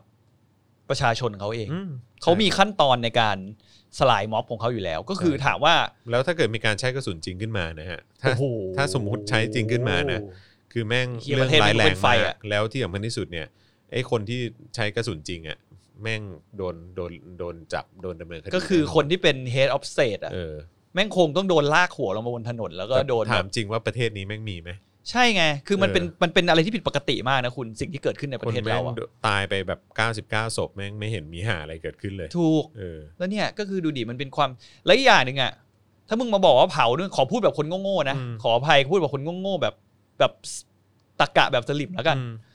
ว่าถ้าเขาเผาขนาดนั้นแล้วประเทศเขาเจริญขนาดนั้นน่ะ อืม มึงเผาไปเถอะ อืม ไอ้เฮียมึงชอบพูดกันนะก็ว่าเผาบ้านเผาเมืองบ้านเงินไม่สงบอะไรอย่างงี้ มอืม กูเห็นอย่างน้อยชีวิตความเป็นอยู่ในประชาชนประเทศเขาอ่ะ อืม มันก็มีสิทธิเสรีภาพหรือว่ามีอะไรที่มากกว่าที่อยู่ในประเทศเนี้ย ใช่ เอ อ อือฮึ ใช่ไหมล่ะ เออ นะฮะเพราะฉะนั้นเงียบปากไปฮะสลิม ใช่ ครับผมน้ำคาน อื นะฮะ ม เอ่อแล้วก็อีกพาร์ทหนึ่งก็คือฮ่องกง อืม นะครับฮ่องกงก็ต้องพูดถึงด้วยเหมือนกันนะครับ ก็โดนจับวันละเป็นร้อยหลายร้อยคนเลยนะฮะสำหรับผู้ที่เอ่อออกมาชุมนุมออกมาประท้วงกันนะครับ ก็สำหรับผมผมก็ยังสแตนวิทฮ่องกงนะ อืม เออก็ยังคงเอาใจช่วยนะครับ เพราะว่าพวกเขาก็โดนผลักมาถึงขอบเหวและอย่างที่ผมใช้ในใช้ใช้เป็นคำพูดในเจอข่าวตื้น อืม ก็คือความเป็นประชาธิปไตย แล้วก็สิทธิเสรีภาพของเขาโดนกดมาอย่างมาถึงขีดสุดแล้วแหละ อืม นะครับกับการที่มีการออกกฎหมายความมั่นคง อืม ที่ใช้กับฮ่องกงโดยรัฐบาลจีนปักกิ่ง มันก็เป็นเหมือนแบบเขาเปลี่ยนความรู้สึกผมส่วนตัวผมรู้สึกว่า เขาได้เปลี่ยนสถานะจากม็อบกลายไปเป็นฟรีดอมไฟเตอร์หรือเปล่า ครับ คือเพราะว่าตอนนี้คือมัน เขาเรียกว่าอะไรวะสิทธิเสรีภาพในการแสดงออกเขามันไม่เหลือแล้วอะ แต่ผมว่าทางปักกิ่งน่าจะน่าจะค่อนข้างสั่นคลอนพอสมควร เพราะว่านอกจากจะโดนเรื่องของเอ่อโควิดเล่นงานแล้วเนี่ย คือตอนนี้เนี่ยคือเศรษฐกิจจีนแม่งเฮี้ยมากอะถึงขั้นว่าเขาไม่ประกาศ GDP อะ จริงเหรอ ใช่ ไม่ประกาศ GDP ใช่ กลัวมีผู้เสียหน้าเหรอ ไม่รู้เหมือนกัน อืม แล้วไอ้การออกกฎหมายความมั่นคงอันนี้เนี่ย คือน่าจะค่อนข้างชัดเจนว่าเอาฮ่องกงไม่อยู่แล้ว อืม ก็เป็นไปได้นะ อืม แต่จีนน่ะ ผมบอกเลยว่ายังไงเขาต้องเอาฮ่องกงให้อยู่จอน อืม เพราะผมรู้สึกว่า ผมคิดว่ามันจะเป็นถ้าสมมติเขาเอาก็ฮ่องกงไม่อยู่อ่ะมั แต่ จะ ตอนนี้จีนก็ค่อนข้างอ่อนแอไง ใช่ เออ แต่ถ้าเขาเอาไม่อยู่อ่ะ มันจะเกิดเหตุการณ์คล้ายๆอาหรับสปริงได้นะ ก็เข้าใจ ในสมัยนั้นที่มันแบบลุกลามใหญ่โตนี่บอกว่า อืม ด้วยความที่ว่าจีนปัจจุบันเนี่ยที่เขาประคองประเทศในที่มีอาณาเขตกว้างใหญ่อะไรของเขาอ่ะ อือฮึ แล้วคนแม่งก็มีแบบโหภาษาแม่งก็มีเป็นไม่รู้เป็นกี่ร้อยกี่พันภาษา อืม นี่บอกว่ามันเป็นมีความแตกต่างกันมากเลยนะจริง อืม คนในประเทศจีนมันไม่ได้เหมือนที่คนที่คุณเห็นนะ มันถึงน่าสนใจไงว่า ใช่ เออแบบความเป็นเผด็จการแบบจีนเนี่ยมันจะสามารถกดคนได้ ได้ตลอดกาล ไปอีนน ใช่หม เท่าไหร่ ใช่ เออ ผมรู้สึกว่าสุดท้ายแล้วอ่ะ คือตราบใดที่เศรษฐกิจมันดีพออ่ะมันดีพอ ใช่ ที่จะทำให้คนชนชั้นกลาง ไม่ตั้งคำถาหรืออะมไรของจีนเนี่ย มันไม่ตั้งคำถามหรือว่าแฮปปี้มากพอ มันก็มันก็คงมันก็คงไม่มีปัญหาอะไรอ่ะแต่ตอนนี้เศรษฐกิจมันกระทบหนัก เพราะฉะนั้นคือสายตาทุกอย่างก็พุ่งมาที่รัฐบาลจีนปักกิ่งเหมือนกัน ก็มันก็กลายเป็นเรื่องไอ้นั่นไง อืม ไอ้อะไรนะ security อือฮึ กับไอ้นั่นอะอะไรนะ แล้วขอใช้คำว่ารัฐบาลสีจิ้นผิงแล้วกัน เอออ ม เรียกว่าอะไรนะ อะไร เออเป็น อะไร เหมือนแบบเหมือนไอ้นี่ไงเหมือนเสรีภาพของคุณกับแบบไอ้สิ่ง อืม ที่คุณได้เหมือนเขาหยิบยื่นคุณอะคือเหมือนเขาดึงเสรีภาพคุณมา อืม แต่เขายื่นเงินให้คุณแบบมากพออะ ใช่ใช่ใช่ คุณก็ยอมให้เขาแบบกด เออ ขี่ไป แต่วันหนึ่งอะเสรีภาพมึงก็โดนยึด อืม เศรษฐกิจแม่งก็แย่ อืม มันก็มันอาจจะเป็นไปได้ว่าวันหนึ่งอะประเทศจีนมันก็จะออกมาลุก คนมันก็อาจจะมา ใช่ ตั้งคำถามกันเยอะ ใครจะ ขึ้ ไป น รู้ ใช่ เออใครจะไปรู้ เพราะหลังๆเนี้ยตั้งแต่อุ้ยเราก็ได้ยินเรื่องภายในของจีนมาหลายครั้ง อืม ไม่ว่าจะในเรื่องโควิดเองที่ อืม เขาออกมาด่ารัฐบาลจีนว่าเหมือน ตัดสินใจในการปฏิบัติงานในช่วงแรกควยแตกอะไรอย่างเงี้ย มันก็มีมันคือขนาดเขารู้ว่าเขาออกมาพูดกันเขาจะโดนเขาจะสวยเขาก็ยังออกมาพูดกันอะ อืม ผมเลยคิดว่ามันเป็นสิ่งที่ใหม่มากๆเหมือนกันที่จีนอะแม่งไม่เคยเจออย่างงี้นับตั้งแต่เทียนอันเหมือนอะ ใช่ คือหลาย ๆ ครั้งมันเริ่มแบบเหมือนโซเชียลเองก็เป็นดาบสองคมกับจีน ต่อให้จีนบอกว่าเขาค o n t r o l ได้ร้อยเปอร์เซ็นต์แต่ผมว่าหลาย ๆ ทีมแม่งก็ลีออกมา ก็เห็นมันก็มีการขับเคลื่อนกันในวงในกลุ่มคนอยู่ แสดงว่ามันก็ต้องมีแบบช่องทางอะไรบางอย่างให้เขาติดต่อสื่อสารกันทำให้เขาคุยกันถกประเด็นนี้ได้ แล้วเขาก็เลยร่วมตัวออกมาไปท้วงกันอะ อืม ซึ่งมันก็เป็นสิ่งที่น่าสนใจแล้ว ทุกวันนี้ถ้าสมมติอย่างที่จอห์นบอกว่าถ้าเศรษฐกิจแม่งแย่ลงเรื่อย ๆ ในจีนเนี่ยมันก็เป็นอะไรที่ตื่นเต้นนะ น่า ว่ามั สนใจ ว่าสุดท้ายจีนน่ะ แต่ว่าเราก็ต้องยอมรับนะว่ามันจะกระทบทั่วโลก แน่นอน ใช่ แน่นอนแต่ อื ไอ้ ม เรื่องเหล่านี้คือ ก็อย่างที่บอกไงสิทธิเสรีภาพประชาชนมันก็แต่ละประเทศมันก็สำคัญที่สุดอะ อืม หรือว่าความความเป็นอยู่หรือว่าความเป็นที่แบบ กูมีชีวิตที่ไม่ดีอยู่กูก็มีสิทธิ์ที่จะพูดหรือกูที่มีจะมีสิทธิ์ที่จะท้วงอะไรเงี้ยมันก็เป็นเรื่องปกติของสังคม คือถ้ามันเกิดอะไรขึ้นอ่ะ เราก็ได้แต่ยอมรับมัน เพราะว่ามันก็คือมนุษยธรรมอะคุณ อืม มันกระทบคุณอะโอเคมันกระทบทั่วโลกจริงถ้าจีนวันหนึ่งจีนแม่งกลายเป็นแบ่งเป็นประเทศเหมือนโซเวียตอะ อืม สมัยก่อนโซเวียตก็เหมือน แตก ใช่ไหมโซเวียตจริงๆแล้วมันก็เป็นอะไรที่เหมือนจีนนะ อืม ใช่ไหมล่ะโซเวียตก็เคยเป็นประเทศที่ใหญ่มาก อืม ก็เป็นคล้ายๆกัน ใช่ หลายฉากหลายเชื้อชาติ หลายศาสนา หลายวัฒนธรรม แล้วก็โดนปกคลุมมาด้วยหลักการปกครองแบบเผด็จการ อืม แต่วันหนึ่งพอมันเนี่ยพอมันอ่อนแอโซเวียตมันอ่อนแอลงเรื่อยๆ จากไอโครงการต่างๆ ที่แม่งทำมาแล้วแม่งเฟลแม่งพังแม่งไอ้นั่นไอ้นี่นึกออกปะสุดท้ายประชาชนมีความเป็นอยู่ที่ไม่ดีขึ้นอะ อืม แม่งก็แตกเอาเองเว้ยมันก็เป็นจุดที่เขาต้องล่มสลายเอง อืม อืมก็เป็นเรื่องที่น่าสนใจนะว่าวันหนึ่งจีนแม่งจะเป็นอย่างนั้นหรือเปล่า แต่เรื่องน่าตลกในสื่อไทยนะครับนะฮะซึ่งผมก็รู้สึก จะแปลกใจดีไหมนะฮะหรือว่าจะแบบก็รู้สึกเอ่อชินละนะฮ ะ ก็คือเอ่อพอดีทีแรกพี่โบ๊ทบอกว่าให้ผมกดเข้าไปกดเข้าไปดูในเพจของคุณสุทธิชัยหยุ่น อ่า โพสต์ไหนนะฮะที่ตอนนั้นพี่โบ๊ทบอกให้เข้าไปดูอะ โพสต์ที่เขาบอกว่าเป็นเหมือนอเมริกาเหมือนประมาณว่าอเมริกา เออ ใช้แก๊สน้ำตากับกระสุนยางกับประชาชนแล้ว อ่า อะไรเงี้ยแบบ อ่าฮะ เหมือนประเทศที่แบบจำไม่จำข้อความไม่ค่อยได้ เออ เหมือนพัฒนาแล้ว เออ ประเทศที่เหมือนแบบประเทศกำลังพัฒนาหรืออะไรสักอย่าง เอออ๋อทำเหมือนแบบประเทศกำลังพัฒนาอะไร เออ แบบนี้ เออ นะ เออเออเออประมาณนั้นน่ะ แต่ว่าผมก็พยายามเข้าไปแล้วผมหาไม่เจออ ม แต่อย่างไรก็ตามผมไปเจอโพสต์หนึ่ง เป็นโพสต์ไลฟ์ของคุณสุทธิชัยหยุ่น อืม หัวข้อคือ จีนกับกฎหมายความมั่นคงฮ่องกง อืม คุณสุทธิชัยสัมภาษณ์ใครรู้ไหมฮะ ใครฮะ หนึ่งคุณหยางซินนะฮะ ซึ่งเป็นน่าจะเป็นทูตจีน อืม ครับผมบ อ่ะ อี ก็ ท่าน ถูกก็ถูกก็ถูกตามแฟกเตอร์นะก็ ใช่ ต้องมี แต่อีกท่านหนึ่งคือใครรู้ไหมฮะ ใครฮะ คุณวิกรมกรมดิต คือจะมาคุยเรื่องนี้ทำไมผมไม่เข้าใจ ไม่แล้ว หรือว่าถ้าเกิดว่าจะสัมภาษณ์ทำไมไม่เอาฝั่งหนึ่งเป็นจีน อีกฝั่งหนึ่งเป็น ฮ่องก ค ง นที่มาจากฮ่องกง เออ ใช่ แล้วคุณวิกรมกรมดิตไปเกี่ยวอะไรอ่ะ ใช่ แล้วก็ผมฟังสิ่งที่คุณวิกรมพูดก็รู้สึก เอาตรงๆนะ อืม ผมรู้สึกไร้สาระ เอามาออกทำไมอะไม่เข้าใจ เออ แต่ว่าก็คือแค่งงอ่ะคือผมสำหรับผมอ่ะ อืม ผมแปลกใจมากกว่าว่าเอ้ยคุณสุริชัยคือ ทำไม แบบ ถึงไปเชิญคน ทำไม นี้ ถึง มาเขาไม่ได้มีความรู้ เออทำไมถึงไม่เอาอ่ะหรือว่า อันนี้อันนี้ไม่ได้ไม่ได้เข้าข้างหรืออะไรก็ตามนะ แต่คือแบบอ่ะไม่เอาอย่างอาจารย์วัฒนาไปล่ะ เออ เออ คุยกับคุณหยางซิน แม่งมันแน่เลย ทูต นะ จีนอะไรอย่างเงี้ย เออ หรืออะไรอย่างเงี้ย หรือว่าคุณจะเป็นช่องชแนลในการพบประกาศได้ให้รัฐบาลจีนเหรอ แต่สิ่งที่น่าสนใจก็คือพอดีข้างในอ่ะเอ่อตัวคลิปเนี้ยมันเหมือนสนับสนุนโดยทาง True อืม ผมก็เลยไม่แน่ใจว่าเกี่ยวข้องกับเรื่องของ ใครเป็นคน CP เลือกใช่ไหม CP อะไรพวกนี้ด้วยหรือเปล่าอะไรอย่างเงี้ยเอออ เ เรื่องของ เพราะว่าได้ผลประโยชน์เคยแบบ อะไร ในประเทศจีน อย่าง มี งี้ย ธุรกิจอยู่ อะไรอย่างเงี้ย มี ก็ อะไร คือแบบว่ามันกลายเป็นรายการอวยจีหรือเปล่า เออ แล้วคุณวิกรมนี่เขาเอานกเงือกมาด้วยวันรอบเนี่ย ไม่เอามา อ๋อไม่เอามาแล้วใช่ไหมนกเงือก เออ แล้วสรุปเขาไม่ไม่โดนอะไรใช่ไหม ไม่โดน นกเงือกมันบินมาเอง มัน ใช่ บิน ไหม มาเอง อ๋อ ใช่เออครับผม เออเราก็แปลกใจเหมือนกัน มัน เนาะ มาโดยธรรมชาติ เออเฮียนกเงือกในกรุงเทพ ครับ สุด ผม ตีน เฮ้ย ไม่ใช่กรุงเทพ ไม่นะเขาถ่ายในคอนโดเขาที่กรุงเทพ จริงเหรอ จริง ชัวร์ เขา ปะ อยู่ เนี่ย เขาอยู่บนดาดฟ้ากรุงเทพ เหรอ อืม ออ เป็นเพนท์เฮาส์เขา อ๋อ ใน กรุงเทพมหานครมันบินมาจากเขาใหญ่เอง นกเงือกไอสัตว์กูยังไม่เคยเห็นเลยกูเดินไปหน้าบ้านทุกวันกูเห็นไอ้นกกระจอก โอ้ยแต่เห็นข่าวนะป่ะนกเงือกที่แบบว่าโดนที่เกิดอุบัติเหตุหรือสักอย่างโดนแบบปากหักหรือปากขาดอะไรสักอย่าง นกเงือกเหรอ เออในไทยนั่นแหละ ถ้าเกิดจะไม่ผิด แล้วเขาต้องไปทำอวัยวะเทียมให้มันเลยดิ ไม่รู้แต่ตายแล้ว อ๋อ รู้สึก ตายแล้ว เออเศร้าชิบหาย เออไม่น่าจะอยู่ได้ นะฮะอะไรอ่ะ เมื่อกี้บอกว่ามันไม่ใช่นกเงือกมันคืออะไรนะ ส แตน มันคือสแตน แบบวิกรมต้องยืน เ ต้องยืนเอียงๆนิดนึงอ่ะ ครับ ผม แล้วก็มีขึ้นมาแบบเป็นนกเงือกเหียสแตนนกเงือก มีคนบอกว่าคุณสุทธิชัยหยุ่นอวยจีน แต่ผมว่าไม่น่าใช่นะ ผมว่าคุณสุทธิชัยน่าจะอวยซีพีมากก ว่า จริง เขาอาจจะชอบกินไส้กรอกๆเปล่า ไม่คือเขาก็มีความสัมพันธ์ที่ใกล้ชิดไง อืม กับทางซีพีอ่ะไม่งั้นเขาคงจะไม่ได้เขาก็คงจะไม่ได้สัมภาษณ์ขนาดนั้นนะ อืม ถ้าผมเชิญเขาก็คงไม่มา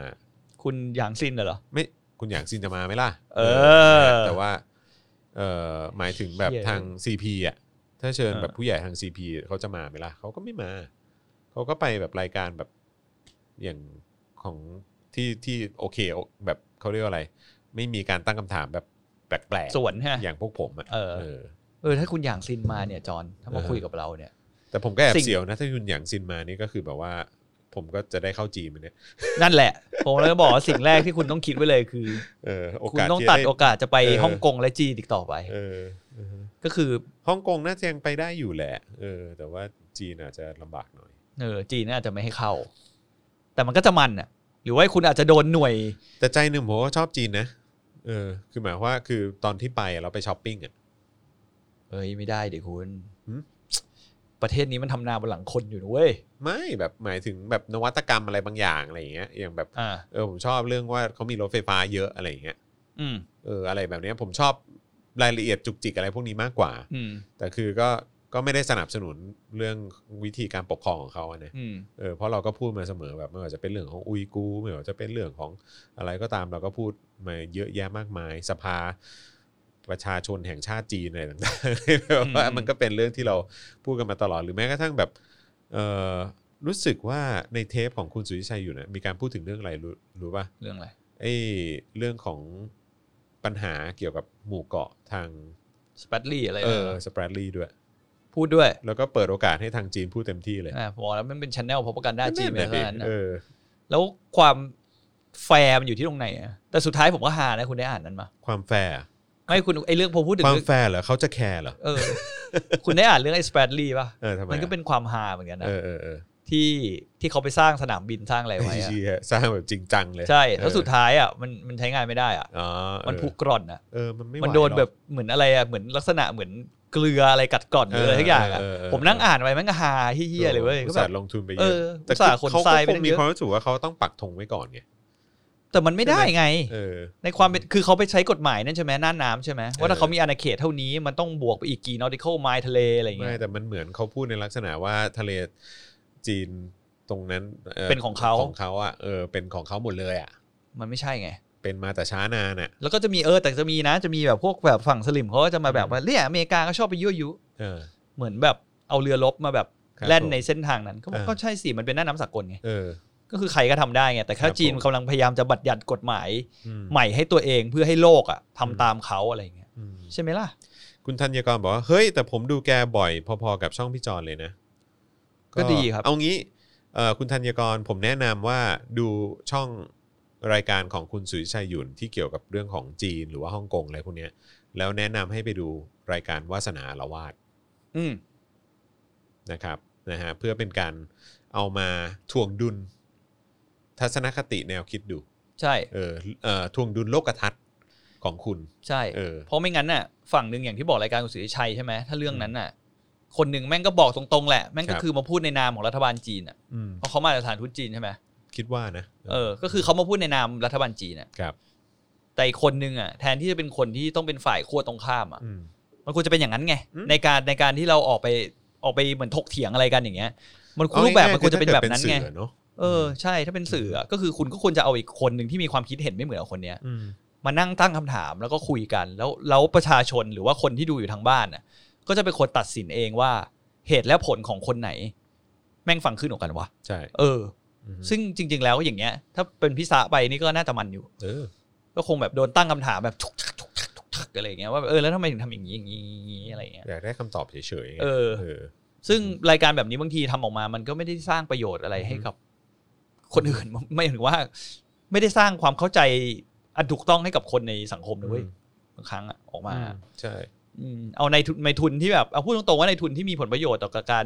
เป็นมิตรกับจีนอ่ะหนึ่ง ครับ ถูกไหมล่ะ อืม เขาเป็นนักธุรกิจไทยอย่างนี้ แล้วก็เป็นชื่ออย่างแรกคือซื้อชายจีนอีก แล้วก็ธุรกิจเขาก็เกี่ยวข้องกับจีนอยู่แล้วแหละ อืม ใช่ไหมล่ะ อือฮึ ธุรกิจแถวพวกนี้มันก็เกี่ยวข้องกันหมดอ่ะแล้วคุณเอาคนเหล่านี้มานั่งคุยกันเองโดยที่แบบไม่มีคนอีกขั้วหนึ่งเลยมาคุยมันก็ไม่ใช่แล้ว ใช่ เออ เออวันนี้เราพาดหัวไว้อีกพาร์ทหนึ่งครับ ก็คือว่าเออวันก่อนเราต้องขอนิดหนึ่งได้ปะเออเขาเรียกว่าอะไรอะวันก่อนเราก็ไปวิพากษ์วิจารณ์คุณมิ่งขวัญไปเยอะ เออ ใช่ไหม อื เออ แต่เราต้องขออารมณ์แบบถอนคำพูดนิดนึงนะ เป็นเหมือน ใช้ แบบ ใช้คำว่าถอนคำพูดไหม ไม่ได้ถอนแต่เป็น MVP เป็นแบบคุณมาแบบลูกใหม่ อ่าโอเค คือเราเราจะไม่ถอนในสิ่งที่เราพูดไปอยู่แล้วเพราะว่า ออเพราะตอนนั้นคุณยังไม่แสดงออก ใช่เราก็ เออ ตัดสิน จาก การในอก ระ ดีต ทำณเวลานั้น ใช่ในอดีตของคุณแล้วก็เอามาพูด ใช่ แต่วันเนี้ยคุณมิ่งขวัญไปพูดในสภาใช่ไหม ใช่ ที่คุณจรจะบอก ฮึ เออ อฮึ เขาพูดว่าอะไรมั่ง เขา เอาแบบเด็ด เขาพูดว่าเออแบบเหมือนแบบเรื่องของการบริหารเศรษฐกิจของเอ่อรัฐบาลพลเอกประยุทธ์เนี่ยแบบว่าล้มเหลว แล้วก็การเอาเอ่อเงินกู้ 1.9 ล้านล้านบาทเนี่ยมา อุด โปะเอ เอ อ อ มาโปะเนี่ยมันก็มันก็ไม่ได้ผล ๆเขาตั้งสังเข้าสังเกต เออ ใช่ไหมว่า ใช่ ไอ้มันเป็นไปได้ไหมว่าไอ้เงิน 1.9 ล้านล้านเนี่ย อืม จะเอามาโปะรูรั่ว อืม ระบบเศรษฐกิจที่ประยุทธ์สร้างความชิบหายมาตลอด อืม หลาย ๆ ปีนี้ อืมใช่ เออ แล้วก็แบบว่าทำมาตั้ง 6 ปี อืม แบบทำให้เศรษฐกิจชิบหายได้ขนาดนี้คือแบบสมควรอยู่บนแผ่นนี้เอยแผ่นดินนี้หรือไม่ เออ เย้ โคตรพีค แรงอ่ะ คือคุณมิ่งขวัญแม่งเอาไอเดียโลจีของคนแบบฝั่งนู้นอ่ะ ไปใส่คืนนะแม่ง ใช่ ฮาตรงเนี้ย ใช่ใช่ คือเหมือนบอกอ๋อไอสัตว์มึงชอบไล่คนอื่นของนอกประเทศใช่ไหม ใช่ งั้นมึงก็ใช้คำว่าซอฟต์มาหน่อยแล้วกันเป็นแผ่นดินอะไรอย่าง อื เงี้ย ม ผมว่าแม่งก็เขาดีว่ะ อืมนะ แล้ ฮะ วอย่างงี้พวกแฟนเพจ เออไม่ใช่ดิพวกแฟนคลับคุณมิ่งขวัญพวกเพื่อนผมที่เป็นอยู่ในฟีดอะตอนสมัยนั้นเขาก็เลือกคุณมิ่งขวัญเยอะนะ อืมม แล้วเป็นอดีตกบพศเยอะมากเลยนะ อื เหมือนมันเหมือนพักคุณมิ่งขวัญตอนนั้นน่ะ ครับผม พักเศรษฐกิจใหม่แมันกลายเป็นกึ่งที่ฟอกตัวของคนกบพศ อ่า ว่ะ เข้าใจเข้าใจ ที่หมายถึงว่าผมดูผมไม่ได้บอกว่าผมดูจาก อือฮึ คนที่อยู่ใน อือฮึ เขาเรียกว่าอะไรในลูปผมอะที่เป็ อื น อฮึ เฟรนด์ใน Facebook หรืออะไรเงี้ย ม เท่าที่ผมดูคือก็คือเนี่ยเป็นเรื่องมิ้งเรื่องคุณมิ้งก็คือเขาพูดเลยว่าเขาเลือกแบบพรรคเศรษฐกิจใหม่ อืม ยังไงแบบโปรโมทเลยอะอย่างกับหัวคะแนน อ่า หลายคนอะ ถ้ามีพักกล้าก็คงเลิกไปแล้วป่ะ รอบหน้าแม่งไปพักกล้า เชื่อผมไอ้พวกเนี้ยแม่งไม่หายหรอกไอ้เฮีย เออ พวกนี้แม่งฝังลากลึกแล้วผมดูทรงแล้วอะแล้วก็ เออ อย่างเงี้ยแล้วผมอยากรู้ว่า เออ ไอ้วันนี้พอเขามาดูเขาอกแตกตายปะวะ เออ ดิ้นแบบ เจ้า เป็น เข้า ไปได้ อะร เป็นไปเงี้ยได้ ออ เป็นไปได้ แบบ เออ จริงๆอ่ะใจจริงอ่ะกูเชียร์ประเผด็จการแต่ เออ กูไม่อยากอ้าง กูกูไม่อยากบอกคนอื่นว่ากูเชียร์ประเผด็จการกูเลยแบบต้องไปเลือกพรรคอื่นที่มัน เออ เป็นพรรคที่เป็นกลางอ่ะ เป็นกลางที่อะไรพรรคเขาอยู่รัฐบาลหมดแล้วเหรือมิ่งขวัญอยู่คนเดียว ไม่เออแล้วก็คือแล้วแล้วถ้ามาบอกว่าอ๋อนี่ไงพักที่เป็นกลางอันใหม่ก็คือพักกล้า กลางเฮียอะไร กลางใช่ฮะกำลังจะบอกว่ากลางเฮียอะไรฮะ เออ คือแบบว่ายกมือให้ประยุทธ์เนี่ยไม่กลางแล้วเหรอครับ น่าจะประมาณว่ากลางระหว่างกองทัพบกกับ ครับ พปชรอ่ะ ไม่ ถ้า ใช่ นั้นอะ ฮะครับผมพักกล้านี่คือพักกลางระหว่างขาผมเลยฮะครับผมเออนะฮะยกให้อย่างนี้เลยดีกว่าอ่ะโอเค คือเรื่องของเรื่องก็คือว่าทางคุณมิ่งขวัญก็วิพากษ์วิจารณ์เรื่องของเอ่อเศรษฐกิจอะไรต่างๆ ของทางรัฐบาลประยุทธ์มาพอสมควร อืม ใช่ไหมครับนะวันนี้ก็เลยไปลองค้นหาข้อมูลว่าเฮ้ยมันจริงอย่างที่เขาว่าหรือเปล่าว่ามันห่วยแตกขนาดนั้นเลยเหรออะไรอย่างเงี้ยนะฮะเอ่อก็เลยสังเกตดูนะครับว่าในช่วง 5 ปีที่ผ่านมาของรัฐบาลคอสชนะครับอันนี้คือเอ่อเราไปรวบรวมงบประมาณที่เขาใช้มามากที่สุดเนี่ยนะฮะก็คือในช่วง 5 ปีของรัฐบาลคอสชเขาใช้งบประมาณไป 14 ล้านล้านบาท 14 ล้านล้านบาทอืม ใช่ครับผม ซึ่งที่มาเป็นอันดับหนึ่งก็คือเรื่องของด้านความมั่นคงนะครับตามมาด้วยเรื่องของการสร้างความสามารถในการแข่งขัน ด้านการพัฒนาและสร้างเสริมศักยภาพทรัพยากรมนุษย์นะครับการสร้างโอกาสและความเสมอภาคทางสังคมนะฮะเอ่อซึ่งแปลกมากนะครับประเทศไทยขึ้นเป็นประเทศที่เหลื่อมล้ำอันดับหนึ่ง นะครับนะฮะในยุคของประยุทธ์จันทร์โอชาเนี่ยแหละครับนะฮะแต่ว่ามีการเอางบประมาณ ซึ่งมาจากงบ 14 ล้านล้านบาทเนี่ยนะครับในช่วง 5 ปีของคอสชเนี่ยเอาไปสร้างโอกาสและความเสมอภาคทางสังคมด้วย อืม แปลว่าคงล้มเหลวมากเลยนะฮะเออหรือว่าด้านการสร้างความเติบโตเรื่องของคุณภาพชีวิตที่เป็นมิตรต่อสิ่งแวดล้อมด้านการปรับสมดุลและพัฒนาระบบบริหารจัดการของภาครัฐอะไรต่างๆ อันนี้ก็เป็นสิ่งที่เขาอ้างมานะครับในเรื่องของงบประมาณที่ใช้ไป 14 ล้านล้านบาทนะครับของรัฐบาลคอสชนะครับ แต่ว่าเออมองต่อเนื่องเนี่ยนะครับนะฮะก็ธนาคารโลกก็มีการวิเคราะห์นะครับวิกฤตเรื่องของไวรัสโควิด -19 เนี่ยจะส่งผลกระทบต่อเศรษฐกิจโลกอย่างหนักด้วยนะครับ ซึ่งสำหรับเศรษฐกิจไทยเนี่ยขยายตัวต่ำสุดในอาเซียน แล้วก็รั้งท้ายอันดับ 2 ในภูมิภาคเอเชียแปซิฟิก อืม นะครับ ซึ่งฟิจิเป็นประเทศที่ได้รับผลกระทบมากที่สุด อันรองลงมาคือประเทศไทย อืม นะฮะ โดยหากพิจารณาในภูมิภาคอาเซียนแล้วสถานการณ์ทางเศรษฐกิจในประเทศไทย จากการคาดการณ์ของธนาคารโลก ถือว่าได้รับผลกระทบหนักที่สุดในอาเซียนนะครับ เพราะฉะนั้นเอ่อผลกระทบที่เกิดมาตั้งแต่ในยุคของการบริหารจัดการงบประมาณนะฮะแล้วก็การบริหารเศรษฐกิจของรัฐบาลประยุทธ์จันทร์โอชา และรัฐบาลคอสชเนี่ยก็พังพินาศมามาก แล้วพอมาเจอเรื่องของโควิด -19 เนี่ยน่าจะหนักกว่าอีก มันก็เหมือนการบิน หนัก ไทย เข้า อะ ไป คุณ อีกอืม ใช่ไหม ครับผม มันก็เหมือนการบินไทยอะเนาะ อืม ก็คือแบบเฮียมาก่อนแล้วอะ ครับ แล้ว ผม พอเจอตูมหนักมาทีแม่งพังเลย ใช่ แล้วก็ อืม ทางสภาพัฒน์นะครับ ก็เผยนะครับว่าไตรมาสแรกปี 63เนี่ยมีคนว่างงานเกือบ 4 0 0 0 0 0 คนนะครับนะฮะ สี่แสนคน ใช่ครับผม แล้วเดี๋ยวก็จะมีเด็กจบใหม่เข้าไปในระบบอีก ถูกต้องครับ ในปลายปีช่วงๆใช่ไหม นี่ในช่วงเดือนพฤษภาและกรกฎาคมคาดว่ามีแรงงานจบใหม่ประมาณ 5 2 0 0 0 0 คน อืม ซึ่งอาจไม่มีตำแหน่งงานรองรับ ดังนั้นจึงจำเป็นต้องมีมาตรการสร้างงานและจ้างงานที่เพียงพอ เพื่อรองรับความเสี่ยงที่จะหางานทำไม่ได้ อืม เช็ดเด้ครึ่งล้านคน ก็รวม ที่ กั เป็ บ นแร ค ง น งานจบใหม่ แล้วก็รวมกับคนเดิมที่ตกงานกันอยู่แล้ว ถู ด้ ก วย ต้องครับผม ก็น่าจะประมาณเท่าไหร่ล้านหนึ่งได้ปะ เออแล้วก็เออนอกจากจะมีคนที่ตกงานแล้วใช่ไหมเขาบอกว่ามีแรงงานเสี่ยงถูกเลิกจ้าง 8.4 ล้านคน เยตามอน แรงงานในภาคท่องเที่ยวคือประมาณ 2.5 ล้านคน อืม แรงงานในภาคอุตสาหกรรมประมาณ 1.5 ล้านคน แล้วก็แรงงานในภาคบริการต่างๆ เนี่ย ก็ 4.4 ล้านคน รวมแล้วก็เป็น 8.4 ล้านคน ก็ดูซิว่ารัฐบาลมันจะมีประสิทธิภาพในการจัดการกับปัญหาเหล่านี้หรือเปล่า สุดยอด แต่ ค ผ รับ ม ถ้าผมแทงก็ไม่มีอ่ะ ไม่มีอยู่แล้ว ผมขอแทงเลยว่ามัน ค ไม่ รับ มี ผ อ่ะ มอืม แทงสวนได้เลยแบบตอนเนี้ยแบบหืม สบายสบายๆ อืม เออฟันธง ฟันธง อืมครับผม อ่ะก็พูดถึงเรื่องเศรษฐกิจแล้วเนี่ยนะครับเอ่อสิ่งที่มันจะตามมา แล้วก็ที่เราพาดหัวไว้เนี่ยนะครับ ก็คือว่าเศรษฐกิจแย่แล้วยาเสพติดมันพุ่ง อืม ซึ่งสำหรับผมเนี่ยเป็นเรื่องที่แปลกใจมาก เพราะว่าเห็นรัฐบาลพลเอกประยุทธ์เนี่ยเขาบอกว่าเขาจะเข้ามาปราบปรามเรื่องของยาเสพติดให้มันสิ้นซากไป อืม เออ ก็ แล้วมันเกิดอะไรขึ้น คือ เพราะว่าวันก่อนผมเห็นข่าวไง อืม จับได้ที่เชียงใหม่เยอะมากอะไรเงี้ยเออแล้วก็แบบว่าเยอะแล้วก็หลาย ๆ ครั้งที่จับได้ก็แบบเยอะเป็นประวัติการหรืออะไรเงี้ยโอ้โหก็งงว่าเออแล้วไหนบอกว่ามาจัดการเรื่องของยาเสพติดวะ เออ อืม คือเราก็ไม่รู้นะ เราก็เลยลอง อืม เราก็เลยเราก็เลยมานั่งคุยกันว่าเออเราจะพูดประเด็นเรื่องยาเสพติดยังไงดี อืม เรารู้สึกว่าคือถ้าการดำเนินการของเขามีประสิทธิภาพอะในการปราบปรามยาเสพติดอะ อืม ตัวเลขของผู้ค้าหรือว่าของกลางอะไรอย่างเงี้ยมันก็ควรจะลดลงไปตามนั้นด้วยหรือเปล่า อือฮึ ใช่ไหม ใช่ ก็คือถ้าสมมติเขาสกัดแบบแก้ปัญหาได้ตรงจุดจริงอะสิ่งที่เกิดขึ้นก็คือเคสของเนี่ยพวกยาเสพติดอะไรต่างๆนานาเนี่ยมันควรจะลดลงไปเรื่อย ใช่ ๆใช่ไหมล่ะเพราะว่ามันก็นึกออกไหมมันก็ต้องไม่มีคนขายคนเสพไปแล้ว ใช่ อะไรเงี้ย อืม แต่ด้วยการที่ว่าผมเข้าไปดูในเว็บไซต์ของปปสอ่ะ อืม ก็คือ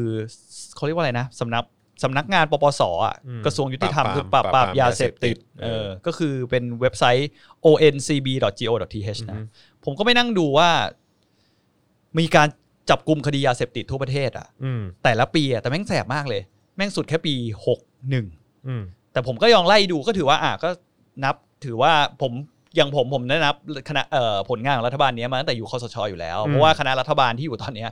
แม่งก็มาจากยุคคอสชเกับทั้งนั้นอะไร ครับ เงี้ย ครับ เราก็เลยมานั่งดู ก็ เปรีย เขา บ สื เทีย บบ ทอดกันมาว่า ใช่ งั้นดี ก็ ว่า เราคุยกันตั้งแต่ปี 57 ใช่ไหม อืม ปี 57 เอาง่ายๆ เอาเป็นยาบ้าแล้วกัน อืม เขาบอกของกลางเนี่ย ยึดได้ในปี 57 คือ 112.22 ล้านเม็ด ร้อยสิบสองล้านเม็ด อ่า ย่างนี้ละกัน 112 ล้านเม็ด อ่าโอเค แล้วพอ หนึ่งหนึ่งสองล้านเม็ด 112 ล้านเม็ดอ่า ครับ ปีเมื่อกี้ปีอะไรนะ ปี อันนั้น 57 คือปีห้าเจ็ด อ่าปีห้าเจ็ดปีห้าแปดเนี่ย ลดลงนิดนึง อืม เหลืออยู่ร้อยเก้าจุดเก้าสาม จากร้อยสิบสองเหลือร้อยเก้า อันนี้ผมจริงๆ ในตารางเนี้ยมันมีเยอะมีเฮโรอีนยาไอซ์อะไรเงี้ยแต่เรา อ่า เรา โอ เอา เค แบบส่วนใหญ่คอมมอนลี่เราก็รู้กันว่ายาบ้ามันเป็นแบบ อ่าโอเค ปัญหามายาวนานกับประเทศเราเยอะใช่ไหม ครับ ฉะนั้นก็เราก็ข้ามมาเลยปี 58 แล้วใช่ไหม อือฮึ พอปี 59 เนี่ย เป็น 124.75 ล้านเม็ด ร้อยยี่สิบสี่จุดเจ็ดห้า ล้านเม็ด จาก 112 มาเหลือ อืม 109 แล้วก็ขึ้นมาเป็น 124 ใช่ ครับผม แล้วปี 2560 เนี่ย อืม เป็น 248.16 เช็ดเด้จาก 124 ขึ้นมาเป็น สี่สิบแปด 248 ก็คือเท่าหนึ่งอะเท่าหนึ่งพอดีนะแม่ร้อยยี่สี่ใช่ไหม โอ้ คูณสองก็เป็นสองสี่แปดใช่ไหมล่ะ เออ แล้วพอมา เมื่อกี้สองสี่แปดใช่ไหม ครับ ปีหกหนึ่งห้าสามเก้าจุดเจ็ดหก 24 โทษนะฮะ 248 ขึ้นมาเป็น 5 ห้าร้อยสามสิบเก้าจุดเจ็ดหก 5 คุณลองคิดดูดิว่ารัฐบาลประยุทธ์ปราบปรามยาเสพติด มีประสิทธิภาพขนาดไหน หรือว่าแก้ปัญหาที่ตรงจุดหรือเปล่า หรือว่าเราควรจะมองว่าเขาจับได้มากขึ้น เฮีย ทำให้มันล้นตลาดหรือเปล่า อะไรนะ อะไรนะ ทำให้มันล้นล้นตลาดหรือเปล่า ทำให้ล้นตลาดทำไม รา อ่ะ คามันจะถูกลง อ๋อราคาก็ยิ่งถูกลง เออมันจะไม่ค่อยคุ้มเท่าไหร่ อ๋อ นี่คิดกันแบบนี้จริงๆเหรอ คือแบบว่าว่าอ๋อรัฐบาลจะขจัดยาเสพติด ฉะนั้นกูผลิตเองไว้อยู่ข้างหลังเนี้ยเหรอ เฮ้ยบ้าเขาไม่ได้ผลิตเองหรอกแต่คือ แต่คือคงหมายความว่า ปล่อยฟลัดเหรอ เออฟลัดเหรอ เออปล่อยให้ผ่าน ไม่แต่ปัญหาของยาเสพติดอ่ะ มันคือมันคือเสพใช่ไหมล่ะ ก็คือ คื แต่ว่าแต่ว่าถ้าเกิดว่ามันมีปริมาณเยอะขนาดเนี้ยก็แปลว่าราคาแม่งก็ต้องยิ่งถูกมากดิ แต่คนก็ยังขายอยู่อ่ะ ก็ใช่ไง มันสะท้อนถึงอะไร มันสะท้อนว่ากูก็ยังได้เงิน กูยอมเสี่ยงกับ ใช่ เรื่องเหล่านี้ กูก็ยังได้เงินเยอะอยู่ดีอ่ะ แต่คือถ้าราคาถูกแปลว่าก็คือมีความ จะพูดยังไงดีวะไม่รู้ว่ะเรื่องของ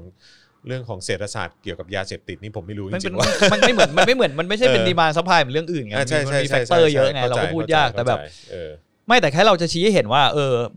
มันมีการเพิ่มขึ้นอย่างต่อเนื่องอะ อืมอืม คือมันแล้วมันดูแบบแย่อะ ม คือเรามานั่งดูตัวเลขแค่นี้เราก็รู้สึกว่าแบบ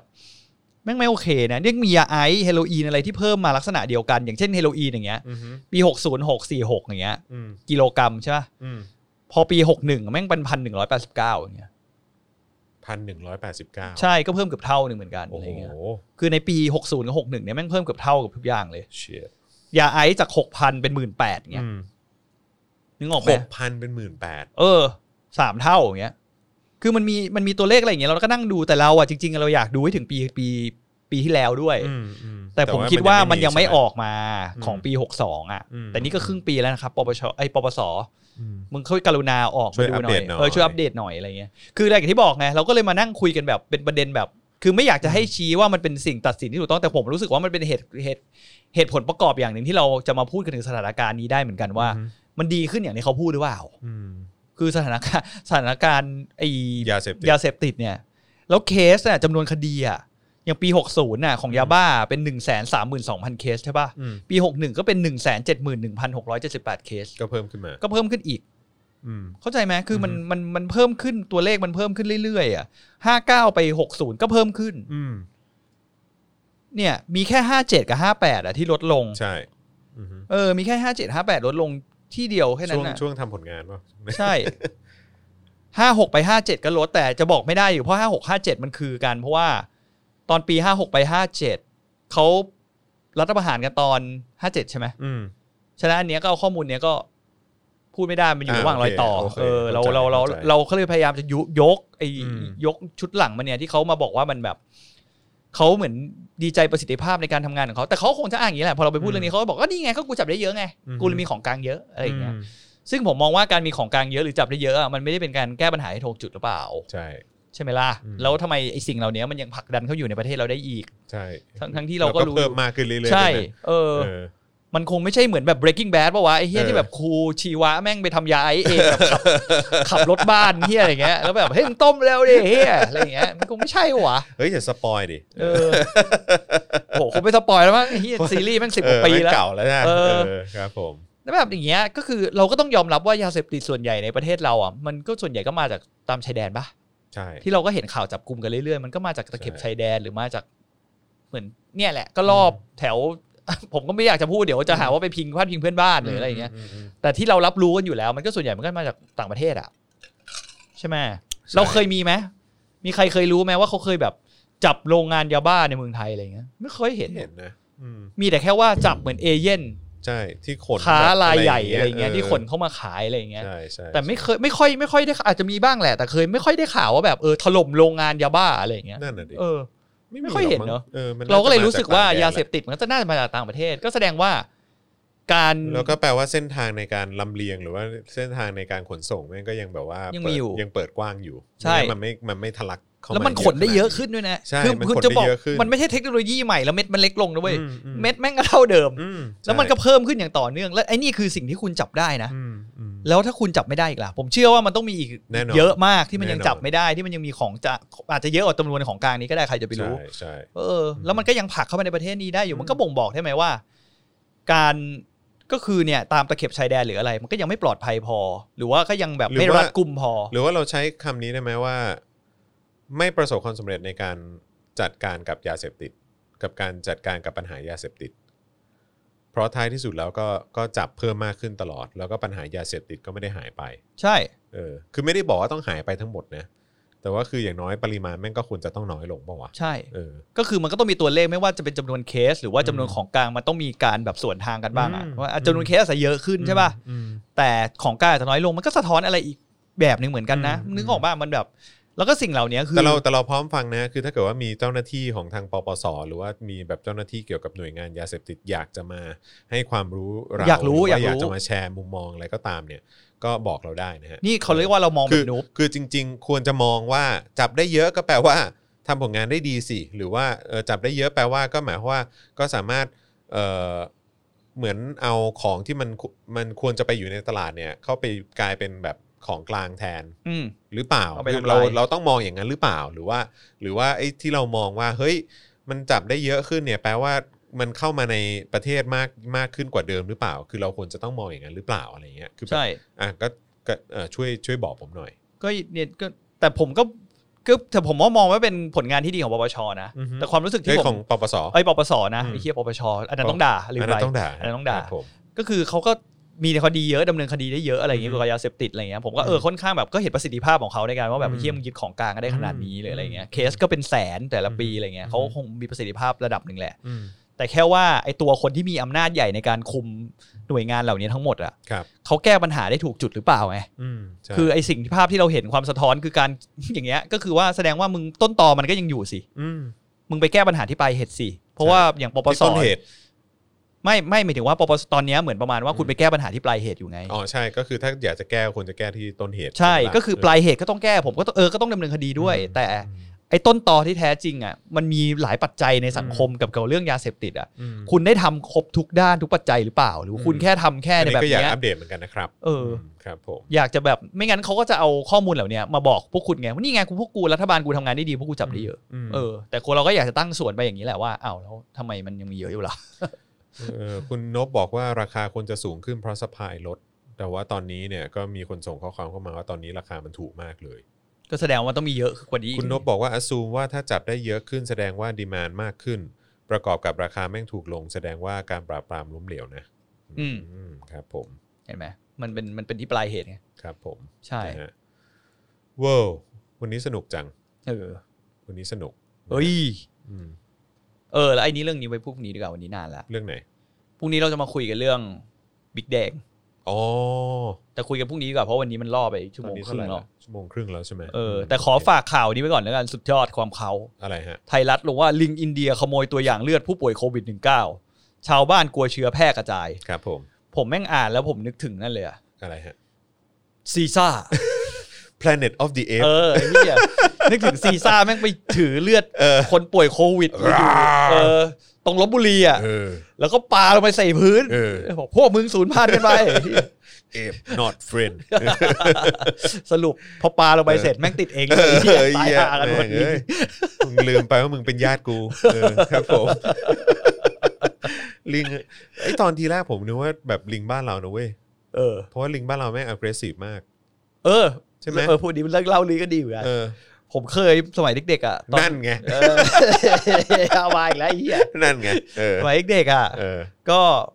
นั่นแหละผมก็แบบมีเพื่อนแบบเป็นพ่อเป็นเหมือนตำแหน่งใหญ่ๆในกองทัพใช่ไหม เออเออ ผมก็ไปเที่ยวลบบุรีกันบ่อย อืม แล้ว ลบบุรีนี่โต๊ะจีนใช่ไหมโต๊ะจีน โต๊ะจีนลิงอ่ะ เ แต่ลบบุรีก็คือมันเป็น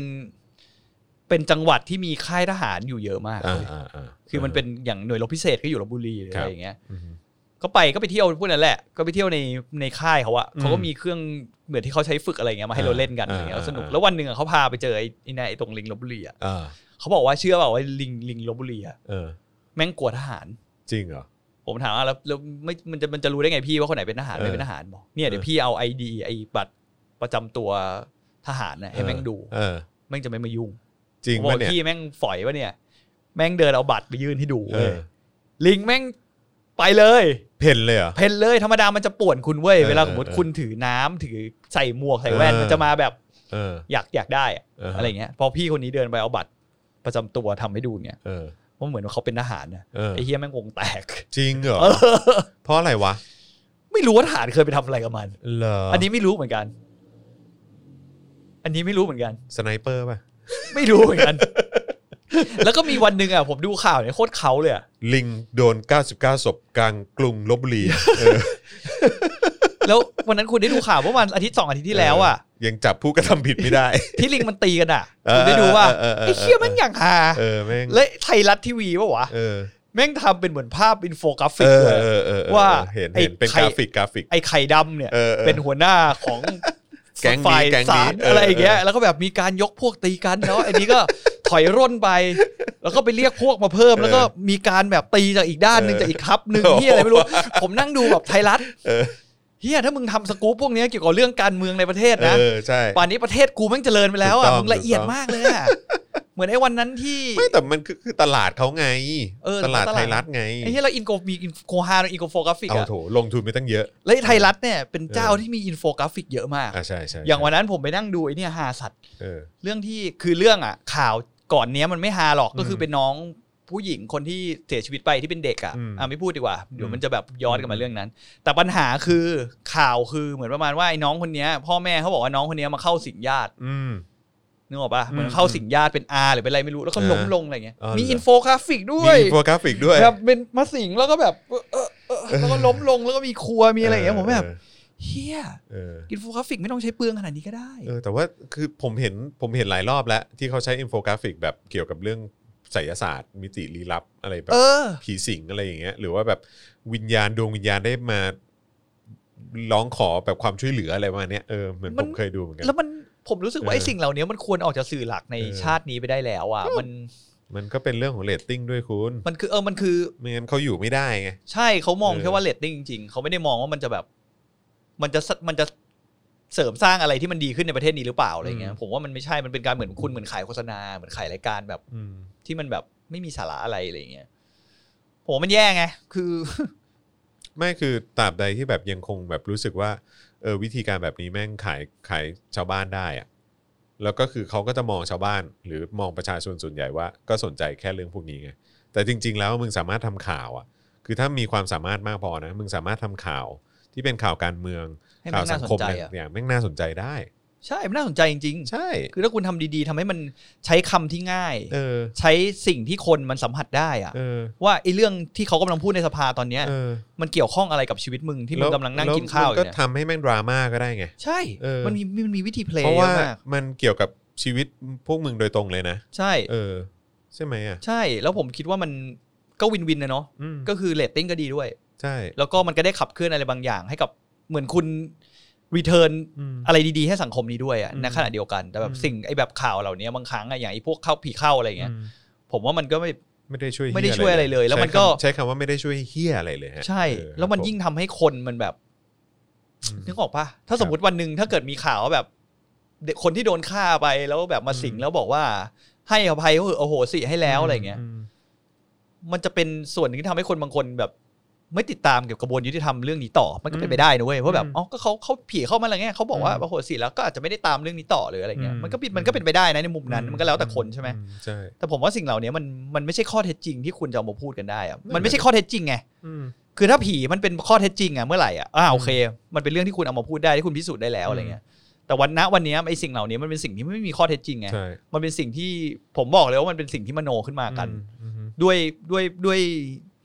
ด้วยแฟกเตอร์อะไรบางอย่างในใจ อืม อย่างพ่อแม่เด็กคนนั้นที่เสียชีวิตที่บอกมีเรื่องนี้อาจจะเป็นเรื่องความสบายใจของเขา อืม คือเขาเลยเลยพยายามจะมีความคิดว่าแบบเออเนี่ยแบบ อืม น้องก็ยังอยู่กับเขายังวนเวียน อืม อยู่แถวนี้อะไรอย่างเงี้ย ซึ่งอาจจะเป็นในเรื่องของจิตถึงความสบายใจของเขา แต่ผมรู้สึกว่ามันเป็นการสร้างความคิดผิดๆให้กับสังคมอะ อืม โดย ก็ ภาพรวมอะ อันนี้อันนี้ไม่ได้พูดถึงแค่แค่ไทยรัฐ ใช่ไม่ได้ เยว พูดถึงแค่ไทยรั เดี๋ ฐ ยวคุณจะเข้าใจว่าแบบเออเราเราแบบพูดถึงแค่ไทยรัฐ แต่ว่าจริง ๆ แล้วขอขอหมายถึงแบบ ทุก สื่ อั อน ไท อะ ยโดยรวมนะเวลานี้โดยส่วนใหญ่ ใช่ เออที่นำเสนอเนี่ยก็ถ้าคุณอยากถูกมองว่าเป็นสื่อดีมีคุณภาพอ่ะมันก็ต้องทำงานหนักนะฮะ อืม มันต้องทำงานหนักขึ้นนะฮะ ใช่ มากกว่าที่มันเป็นอยู่ทุกวันเนี่ย ไม่ใช่ว่าคุณไปถ่ายโซเชียลแล้วคุณมาเล่าเหมือนเราอะ ใช่ครับผม เพราะเราเป็นสื่อปลอม ใช่เราเป็นสื่อปลอม เราเป็นสื่อปลอม ใช่ ๆแล้วเราก็มีคนอยู่สามคนท้วนนะตอน ใช่ นี้ ครับผม เออ และต้องการได้รับความช่วยเหลือจากคุณนะครับนะฮะ เออ เพราะว่าตอนนี้ก็ขึ้นต้นเดือนใหม่แล้วนะครับ เออ ก็สนับสนุนเราได้ นะฮะ ที่บัญชีกสิกรไทยที่ขึ้นอยู่ตรงนี้นะฮะ หรือว่าซื้อสินค้าจาก Spoke Dark Store ก็ได้นะครับ มีพรึบมีเพียบเลยนะฮะ อืม แล้วก็ยังสามารถเอ่อส่งดาวรัวๆเบิร์นดาวเข้ามาให้เราได้เลยนะครับผมนะฮะเอ่อวันนี้วันอะไรวันนี้วันจันทร์ใช่ไหม ใช่ วันพุธนี้ถ่ายเจอข่าวตื้น อืม แล้วก็จะถ่าย เอ่อคลิปความรู้ใหม่ด้วย อืม เออฝากด้วยได้ไหมอยากจะให้แบบไปติดตามคลิปความรู้ อืม สองเรื่องนะครับ เดี๋ยว เรื่อ ข ง อดูก่อนนะ มีเรื่องแมกนาคาตาอันนี้ผม อืม เป็นพิธีกรเองนะครับนะแล้วก็มีอีกเรื่องหนึ่งที่พี่โรซี่เป็นพิธีกรนะครับเป็นคนนำเสนอ รู้สึกว่าจะเกี่ยวกับเรื่องของจีนนะครับแล้วก็พูดถึงเรื่องของระบบอำนาจในจีนใน อืม ของจีนว่าเออแบบสรุปว่าใครในแบบจีนอ่ะใครใหญ่ที่สุดอ่ะ อืม เออ นะฮะ ซึ่งก็น่าสนใจดีเหมือนกันนะครับผมนะฮะ ก็สามารถลองคลิกเข้าไปดูได้ สัปดาห์นี้ผมก็อยากรู้เหมือนกันว่าคลิปความรู้จะเป็นเกี่ยวกับเรื่องอะไร อ่า อืม นี่ มีคลิป คลิปความรู้ที่ออกใหม่ สัปดาห์นี้ออกมาเพียบฮะแมกนาคาตากฎแรกของโลกที่บอกให้ทุกคนเท่าเทียมนะครับ อืม อันนี้ผมเป็นคนนำเสนอ อีก 2 อันนี้เป็นพี่โรซี่นะครับ ศิลปะแบบเรเนซองส์คืออะไร อืม อ่านะฮะ แล้วก็ตำแหน่งไหนที่ใหญ่ที่สุดในสาธารณรัฐประชาชนจีน อืม เออ นะฮะ คืออารมณ์ว่าใครใหญ่ที่สุดในจีนน่ะ อืม นะครับ นะฮะ แล้วก็ มีผู้ เออหมีภูนะครับ แล้ว ก็อีกเรื่องหนึ่งที่น่าสนใจนะครับ แล้วก็น่าจะเหมาะกับเมืองไทยนะครับ ก็คือเกาหลีใต้เลิกเป็นเผด็จการได้อย่างไร อืม อ่า เนี่ย เนี่ยบ้านพี่เมืองน้อง ใช่ครับผมนะฮะ เขาไม่ต่างกับเราเลยคุณ สมัย ใช่ ก่อนอ่ะ เออ อืม เออ แล้วเป็นไง ไลฟ์ของคุณที่ Friends Talk วันก่อน วันก่อนมันแบบแซมเปิลเฉยๆอ่ะ อ่า แล้ววันนั้นที่ฮา เป็นเทส คื ใช่ อ ไหมเทป เออเทสแล้วก็แบบแต่ก็เนี่ยตอนอาทิตย์นี้ก็จะทำแบบจริงจังขึ้นแหละ ก็คืออย่างวันเสาร์เนี้ยในในช anel Friends Talk อ่ะก็คือก็จะมีเป็นเหมือนสถาปนิก อย่างอาทิตย์ที่แล้วเป็นนักตกแต่งภายในมาคุ Interior เออเป็นอินทีเลียแล้ว เฮ้ย อัน แต่ไอ้แปนมันก็เป็นสถาปนิกเปล่าวะ ไม่ มันเป็นอินทีเลีย อ๋อเหรอ เออวันนั้นมันก็บอกพี่ยังเรียกผมผิดอยู่เลย ผมเลยบอกว่างั้นมึงไปอธิบายรายการกูด้วย อ๋อเหรอ ว่าเพราะว่าอย่างคนปกติอะเวลาเรียก ตาย คน แล้วแปนดูอยู่หรือเปล่าพี่ขอโทษเออครับผม บอกพี่ผมยังผิดอยู่เลยอะไรอย่างเงี้ย าโค ก็บอกอ่าแต่แบบมึงก็อธิบายเลยว่ามันมีกี่แบบ ครับ มัก็อธิบายในรายการไปแล้วแหละ แล้วอาทิตย์อาทิตย์ต่อไปเนี่ยเป็นสถาปนิกจากเหมือนบริษัทดัง อ่าเป็น บษัทหง architect มา เป็นอาร์เคเต็กมา อ่า อะไรเงี้ย โอเค คุยเรื่อ โอง เค แต่งบ้าน ครับผม แล้วเสร็จแล้วสักสองทุ่มเนี่ย ครับ ก็คืออันนั้นประมาณหกโมงเย็นวันเสาร์ อืม สองทุ่มก็จะมีจะลองทำอีกรายการหนึ่งแบบมานั่งคุยเล่นกันเรื่องแบบทั่วไปเว้ย ครับ เป็นแบบสัปดาห์นี้อาจจะมีเพื่อนคนนี้มานั่งคุยแบบเรื่องอะไรแบบสนุก คือเป็นแนวแบบสนุกสนุกๆคุยกันจริง ๆ อะไรเงี้ย อืมอืม เออ ก็แบบอยากมาแลกเปลี่ยนความคิดเห็นกันเหมือนกัน อ่า ถ้าใครอยากสนใจอะไรที่แบบ กึ่งเบาสมอง เออ ก็มานั่งดูกัน ก็มานั่งดูน ดู ได้ เกสแต่ละอาทิตย์ดูว่ามัน มา เป็น ชิล ใคร กันได้ เออ นะมาชิลกัน แต่ ได้ รับรองว่าสนุกแน่นอน ใคร ครับ ไม่สนุกเอาขี้มายีหน้า นี่โอ้ ผมเลยวันสองทุ่มวันวันเสาร์ ชอบชอบความชัดเจนของคุณจริง เออเอาขี้มายีหน้าผมได้ถ้าไม่สนุก ๆเออเอ้ยแล้วสัปดาห์นี้เรามีเอ่อรายการไหนออนบ้างฮะ งานนี้มี อาจารย์วาสนา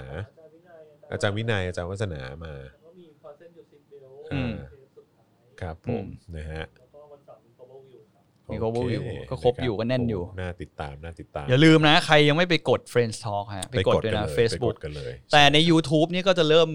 จะเริ่มลงแล้วล่ะ อืม อาทิตย์เนี้ยก็คือจะมีเหมือนกัน เออดี เป็นพวกรายการ f a s t e n s i t b e l หรือว่า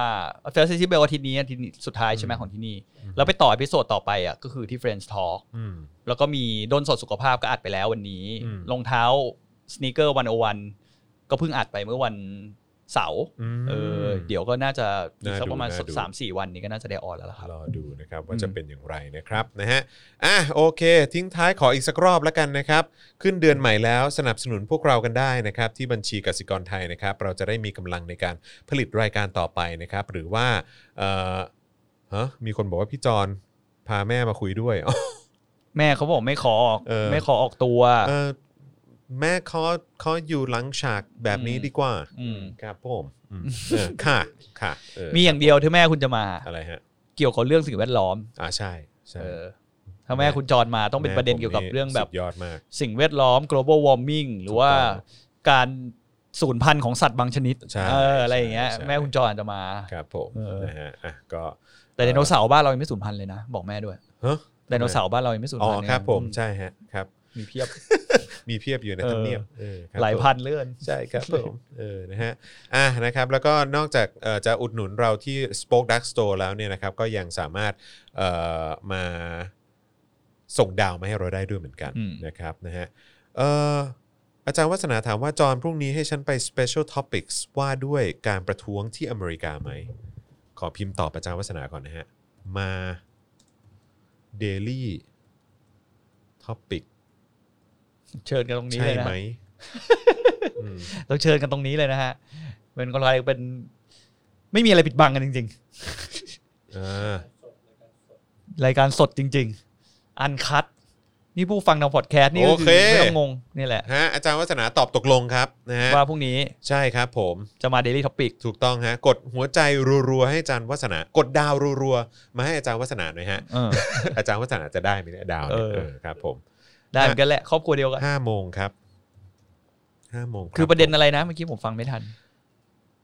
ว่าด้วยการประท้วงที่สหรัฐอเมริกา นี่คือมาออกเดลี่ ใช่ ไม่ใช่ไม่ใช่อัดพอดแคสต์นะ ไม่ใช่รับ โอเค ไม่ใช่ คอนเฟิร์ม ฮะเออนะครับ มาคุยกันดีกว่านะครับ น่าสนใจ เย่เย่ประกาศ ออกไม่ไปเมื่อสักครู่นี้ มบอกว่าถ้าไม่มาระวังไปโดนปิดล้อมค ณะ ที่จุฬานะ โดนม็อบ เออแฟนๆจะแบบ ม็อบเด ไม่ ลี่ นะ เออ เอออาจารย์สัญญาแล้ว เออ ครับผมนะอ่ะเพราะฉะนั้นพรุ่งนี้ก็ถือว่าเป็นข่าวดีนะครับ ก็จะมีอาจารย์วัฒนามาร่วมเป็นเกสพิเศษนะครับ ในการมาร่วมพูดคุยใน Daily Topics ของเราด้วยนะครับ ประเด็นที่เกี่ยวข้องก็คือเรื่องของการประท้วงที่สหรัฐอเมริกานั่นเองนะครับ มุมของอาจารย์วัฒนาจะเป็นอย่างไรนะครับ เดี๋ยวเรารอฟังกันได้พรุ่งนี้ 5 โมงเย็นโดยประมาณนะครับนะฮะอ่ะวันนี้นะครับก็หมดเวลาแล้วนะครับ เรา 3 คนนะครับ ลาไปก่อนแล้วกันนะครับ แล้วเดี๋ยวเจอกันวันพรุ่งนี้กับ Daily Topics ครับ สวัสดีครับ สวัสดีครับ Daily Topics กับจอห์นวินยู